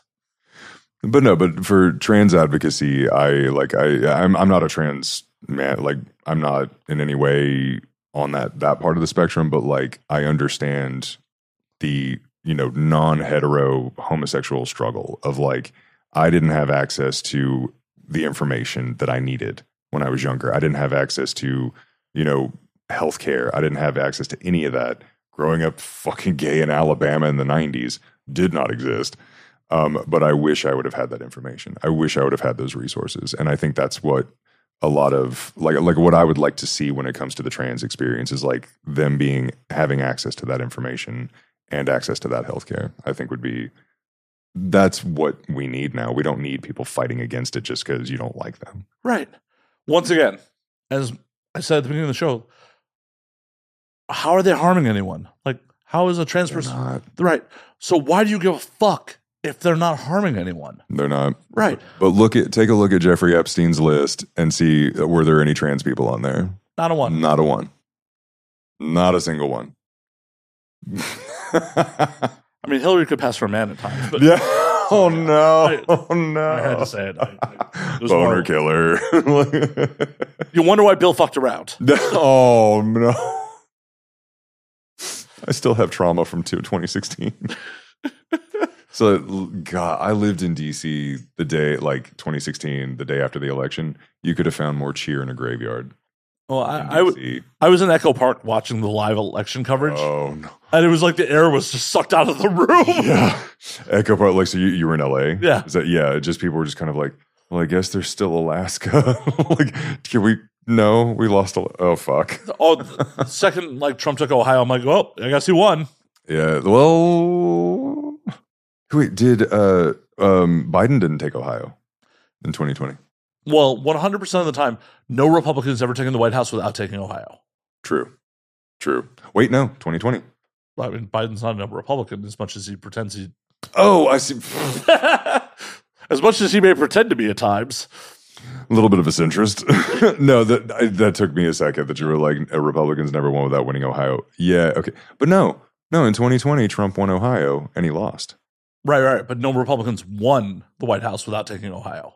So it was just like statistically. I see what. You, okay, I'm with it now. I'm with. statistically, if you take Ohio, you take the fucking White House. Yeah, yeah. It- you know, but as a Republican, no Republican has ever taken the White House Mhm. without taking Ohio. It's a very few Democrats have taken. Statistics. Obama. Just you know, a lot of drone strikes. A lot, a lot of a drone strikes. lot of Trump strikes. That's that's one of the things that I always think so funny whenever I talk about American politics. Where I'm just like, you know what? At the end of the day, Department of Defense spending is going to be billions and billions above anything else. And they don't know where half of it goes. and they don't know they would n- they've n- haven't passed an audit in what like 30 years Yeah. Once again, like I don't understand why people need to spend all this time and energy concentrating on other people's lives when they're not harming anyone. right because they have nothing else left and they have nothing else going for them and they have judgment through the fucking roof It's so silly. yeah Get a real hobby. i you know i wish that that was actually just a, that that's how easy it could be It could be. but it's If it could people open their minds just a little bit. Like, like, does this person that you are screaming bloody murder against affect your daily life in No. any way, shape, or form? no. Are they going to affect your income? Are they going to affect your ability to get housing, food? Are they going to affect your family? No. no not a not a day in their existence is Right, uh, the case And the evil, the biggest part of the problem is like people hate concepts.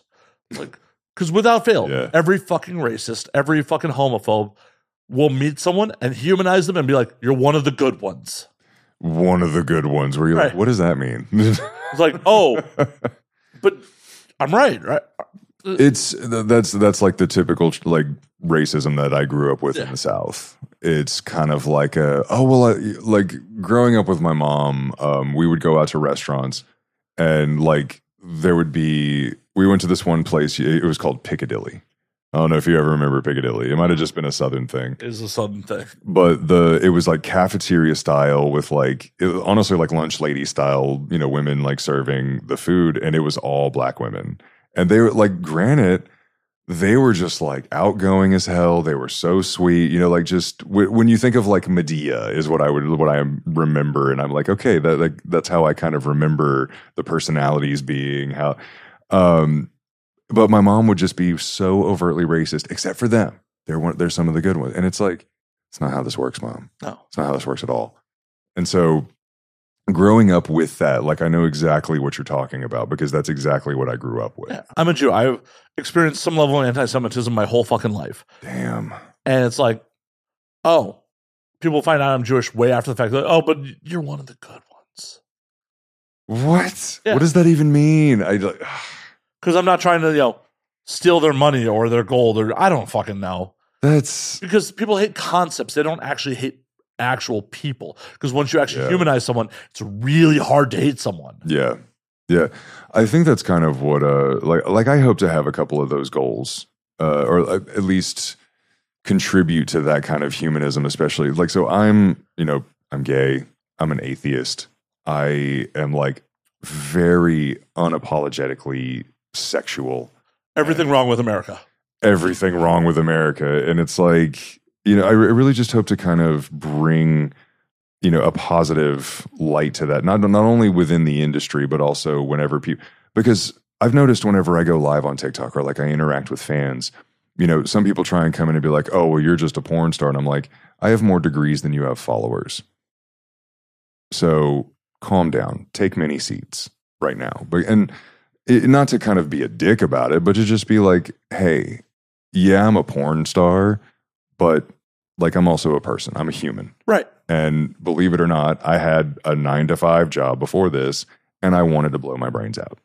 Like, but now that I'm working in porn and I'm bringing entertainment to fans and I am thriving, I just won a huge fucking award. Like, and I am happy. And I'm making more money than I did when I worked for the Department of Defense. Like, why is this a thing? Why is this something you're so hung up? Oh, you're just a porn star. Really? Because they are bothered. They are Mhm. unhappy. And they are projecting it on you. Yeah. That's that's 100% what it is. Yeah. The projection is the projection is real. The amount of people that in my comment section are like, oh, this dude's just nice to these girls because he's just trying to fuck them because he's trying to lose his V card. Like, I'm like, what? You're like um haven't haven't had that in a while, but also like no, this is also the content that you create. This is what you are bringing to the world. Like you're and honestly appreciative that you're giving a platform to people in the industry. Yeah. Like that is much so appreciated. When I I remember when I saw like some of the clips that were being posted on Instagram of the show, I was like, I want to go on that show. you know? I, I appreciate how sheepish you were when you were like, yeah, I'm gay. Is it okay? You know, would, I'd love to do the show, but, you know, I'm gay. I'm like, what I say? I, I don't give a fuck. Yeah, you're like, I don't give a fuck. You're like, you're in the industry, you're Yeah. killing it. Like, yeah, come on the show. I mean, and honestly, I wouldn't give a fuck if you were killing it or not. yeah, yeah. Like, as I said before we got on air, as long as you have something to fucking say, hmm I'm happy to platform you. I was about to say, I was like, I think we, we started to go off on tangents where I'm like, let me tell you about fucking trans rights right now. And Ugh. these things are important. Yeah. It's gross to me, like, for people to be like, oh, what's your follower count? What can you do? For-? I'm like, no, no. I, if you, as long as you have something to say and you entertain my audience, that's all I give a fuck about. hmm Yeah. And hell, even then, sometimes I just give a fuck if you're going to entertain me. Have I succeeded? You have. Yes. To say before we got on air. Fuck yeah. Yeah, we were having fun before we even hit record. when we bonded over bourbon, like Yeah. the first couple of messages, Yeah. I was like, I'm a bourbon guy. And you're like, I can do this. Right. Exactly. It was just like done. yeah. And there are definitely shows that like I do episodes that are just for me. Like I have people on that like I'm I want to talk to. Let Yeah. I don't give a fuck if my audience gives a fuck about it. yeah. Yeah. Well, because at the end of the day, it's your fucking show. Right. You're like, there. I'm going to bring it back to a drag queen uh, reference, but um, have you have you heard of Trixie and Katya? I don't think so. They're like so. Trixie Mattel, um, she was on one of the like I think it was season seven that she was on, and then like she got eliminated twice actually, and then she comes back for All Stars. Like R- Drag Race does like this. Well, if you've been on the show once, you got eliminated, you get to come back for like a redemption with All Stars. And she won uh, season three of All Stars, and now she's just fucking killing it. And Katya uh, was on All Stars two, and she almost won. And she's so fucking talented. Well, they have a podcast uh, and a video cat. Like they have, they've got like all sorts of social media. I think they're hitting every single one. And the tagline for their show, it's called uh. is is they say where we t- there's like welcome to uh where we talk about what we want because it's our show, not yours. Exactly. like if you're just pandering to your audience, it's inauthentic. yeah, exactly. And as much as this is art, yeah. You still have to like do what feels right for you. Yeah. No, because if you don't, like, you're just going to grow bored with it, or you're just, it's going to lose its like allure. It's going to lose its, you know, it it becomes a job Yeah. rather than becoming something that you actually enjoy doing. Exactly. Like you're just going through the motions. Yeah. Yeah. Yeah. I 100% have people who I disagree with their opinions on things. I disagree with Mhm. like their stances on a lot of things. But you can't live in an echo chamber either. You got to have those conversations. You got to have those hard conversations at times. And like as much as I'm not bringing people on here to like try to fight with them, Let's go, buddy. Let's, pick the most controversial topic that we could possibly think about and see. I think we have a couple times tonight. we've we've hit a couple of them. we've Yeah. a couple of them, but I'm also a proponent of like if I were bringing you on to like debate with you about something like that, you would know that's what you're walking into. Yeah. yeah.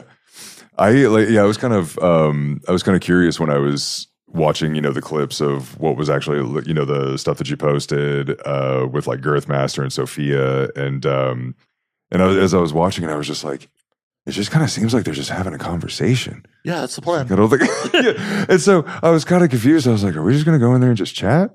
I'm like, okay, I'm here for it. Yeah. I wasn't sure because uh, I've done a couple of podcasts before where it's like Q and A. Yeah. And like this is it's not a conversation. It's like this is what this is. This is what this is. Um, and so I was I was kind of like, well, you know what? I'm going into it, and whatever whatever fucking happens happens. And that is the goal. Like the overall goal since day one of the show is to like have the audience feel like they sat down in a bar next to us, they pull up a stool and just overheard our conversation. yeah, Wherever the fuck it goes, it for goes. better or worse. Sometimes you're like, I'm going to move a couple stools over. yeah. That's a little wild for me. no, because you as a performer should not just be a piece of meat. right. People should get a feeling of who you are as a person, Yep. your experiences. Because no matter how, what you do on camera, what you do in a scene, your experiences color who you are as a person. Yeah. And people deserve to, you know, hopefully understand that and get an idea of who you are. Mhm. Yeah, and I the fans that I do have, the the dedicated, wonderful, ama- like incredible fans that I have, they they understand that. They get that. And they know my history because I'm I'm not shy about my history. Like I'm I'm not gonna lie. Like the first 38 years of my life, I'm gonna be 40 this year. First 38 years of my life, I would not care to relive. I would not care to revisit because it's just an it was nothing but educations in narcissistic people, toxic people, people who just like took my goodwill for granted, and people who were just genuinely horrible and evil. And so like they know that those are the struggles that I went through. And But you wouldn't be here where you are if it wasn't for those people. that part, that was the next part where I was oh, gonna sorry. I didn't mean to trample on it. no, no, no, you're good because you're exactly right. It they they see how happy I am now and they see the successes and the heights that I'm reaching now and they're like, "Yeah, he came from absolute shit and now look at him. Now look what it, it's it's a success story. And a lot of the people that have you know resonated with my stories they've they've definitely like they've read or like heard because I post like TikToks of you know oh this is why my marriage failed. This is why I don't talk to my family anymore. And the outpouring of like this happened to me too. This is what i went through as well. Like that for me is very like like it, it hits home that it's kind of like a i hope that people can see this they can you know listen to me and see me and realize that like hey you're not making a bad decision by cutting off your family if you Fuck feel no. it's right it's and like you know and if you end your marriage because this person is being narcissistic or like is using you know your resource, resources for their advantage like you're not wrong in feeling that you're not wrong in thinking that No, not at all. yeah and then when they i'm like hey you can also like if you put all of your effort and all of your resources into something you love you can win xbiz gay performer of the year Oh yeah. Oh, yeah. And like on the offhand chance it doesn't work out, you can always change and pivot again. yeah yeah Like there's nothing stopping you from continuing to try and try again, yeah except your own fucking fear, and that's all you got to mm-hmm. get over. yeah because don't dare let it be because someone told you you couldn't do it No, No. Or like shamed you into thinking that that wasn't something appropriate to do. fuck that. Dude, The the reason, one, or I imagine there were many reasons, but like the one that was like the straw that broke the camel's back that my husband left me was because I showed interest in doing studio porn. Yep. What does he do with himself? I don't care. Fair enough. I don't care. Whatever he's doing, I just best wishes, warmest regards. You know. Somehow I don't believe that. no, I'm I've I finally hit a point, and actually, like this is kind of a, a, a cathartic moment where I'm like, yeah, I, I'm like, do your thing, buddy. Do your thing. Just don't involve me. Right. Like, do your thing. Not my circus, not my monkey. yeah, exactly. Like that's in the past now. I mean, I just I, I know I'm going to keep saying it, but I just won, you know, performer of the year. As you should fucking say it. That's it's a big deal. Yeah, that was a that's a big fucking deal. Big fucking deal. um, I I just won that. That my the only thing I am concerned about now is what's next. Yeah. What's fucking GayVN is next. GayVN is next. GayVN is next. Ga- GayVN, at time of recording, is days away. Days away. The votes have been cast. Like Mhm. it is in sealed envelopes with your name in it. we hope my name and I see uh, this is this is, should be another thing that like should let people know that like I have a gay mind is even Beyonce has never won album of the year. Like Beyonce has never won album of the year. So it's n- nothing is guaranteed even at that level. So I like like I say I like to I try to be humble but I'm not oblivious. And the funniest thing is that I just thought about that is Sophia will flat out tell me. She'll be like, she'll say, I adore you. And I say this adoringly. There's nothing humble about you. Why the fuck be humble? Why? is I, I don't ever want to be that guy that is just like, oh, I'm performer of the year. I'm a badass. I'm a porn star. I don't ever want to be that guy. I mean, it's okay to be that guy as long as you don't treat people poorly because of it. Right, right. And and that's what I like. I guess I'm just so averse to that idea or that concept that like I don't even ever want to give it a chance, you know? And so I I rem- I try I try to be humble, Sophia, I swear. I can hear in the back of my mind right now. Um I I just don't ever want to come off as that guy. I don't ever want to be that guy. Fair. Fair. Yeah. And that's completely valid. Yeah. Even when I'm like however many deep, I don't ever want to be that person. Cuz I've I've known too many people like that in my life and none of them were good. As much as it's important, as much as it's validating on your work. hmm It's not also not the end all be all of everything. Right. Right. So if you just completely based on like your worth on the industry saying you are number one, Yeah.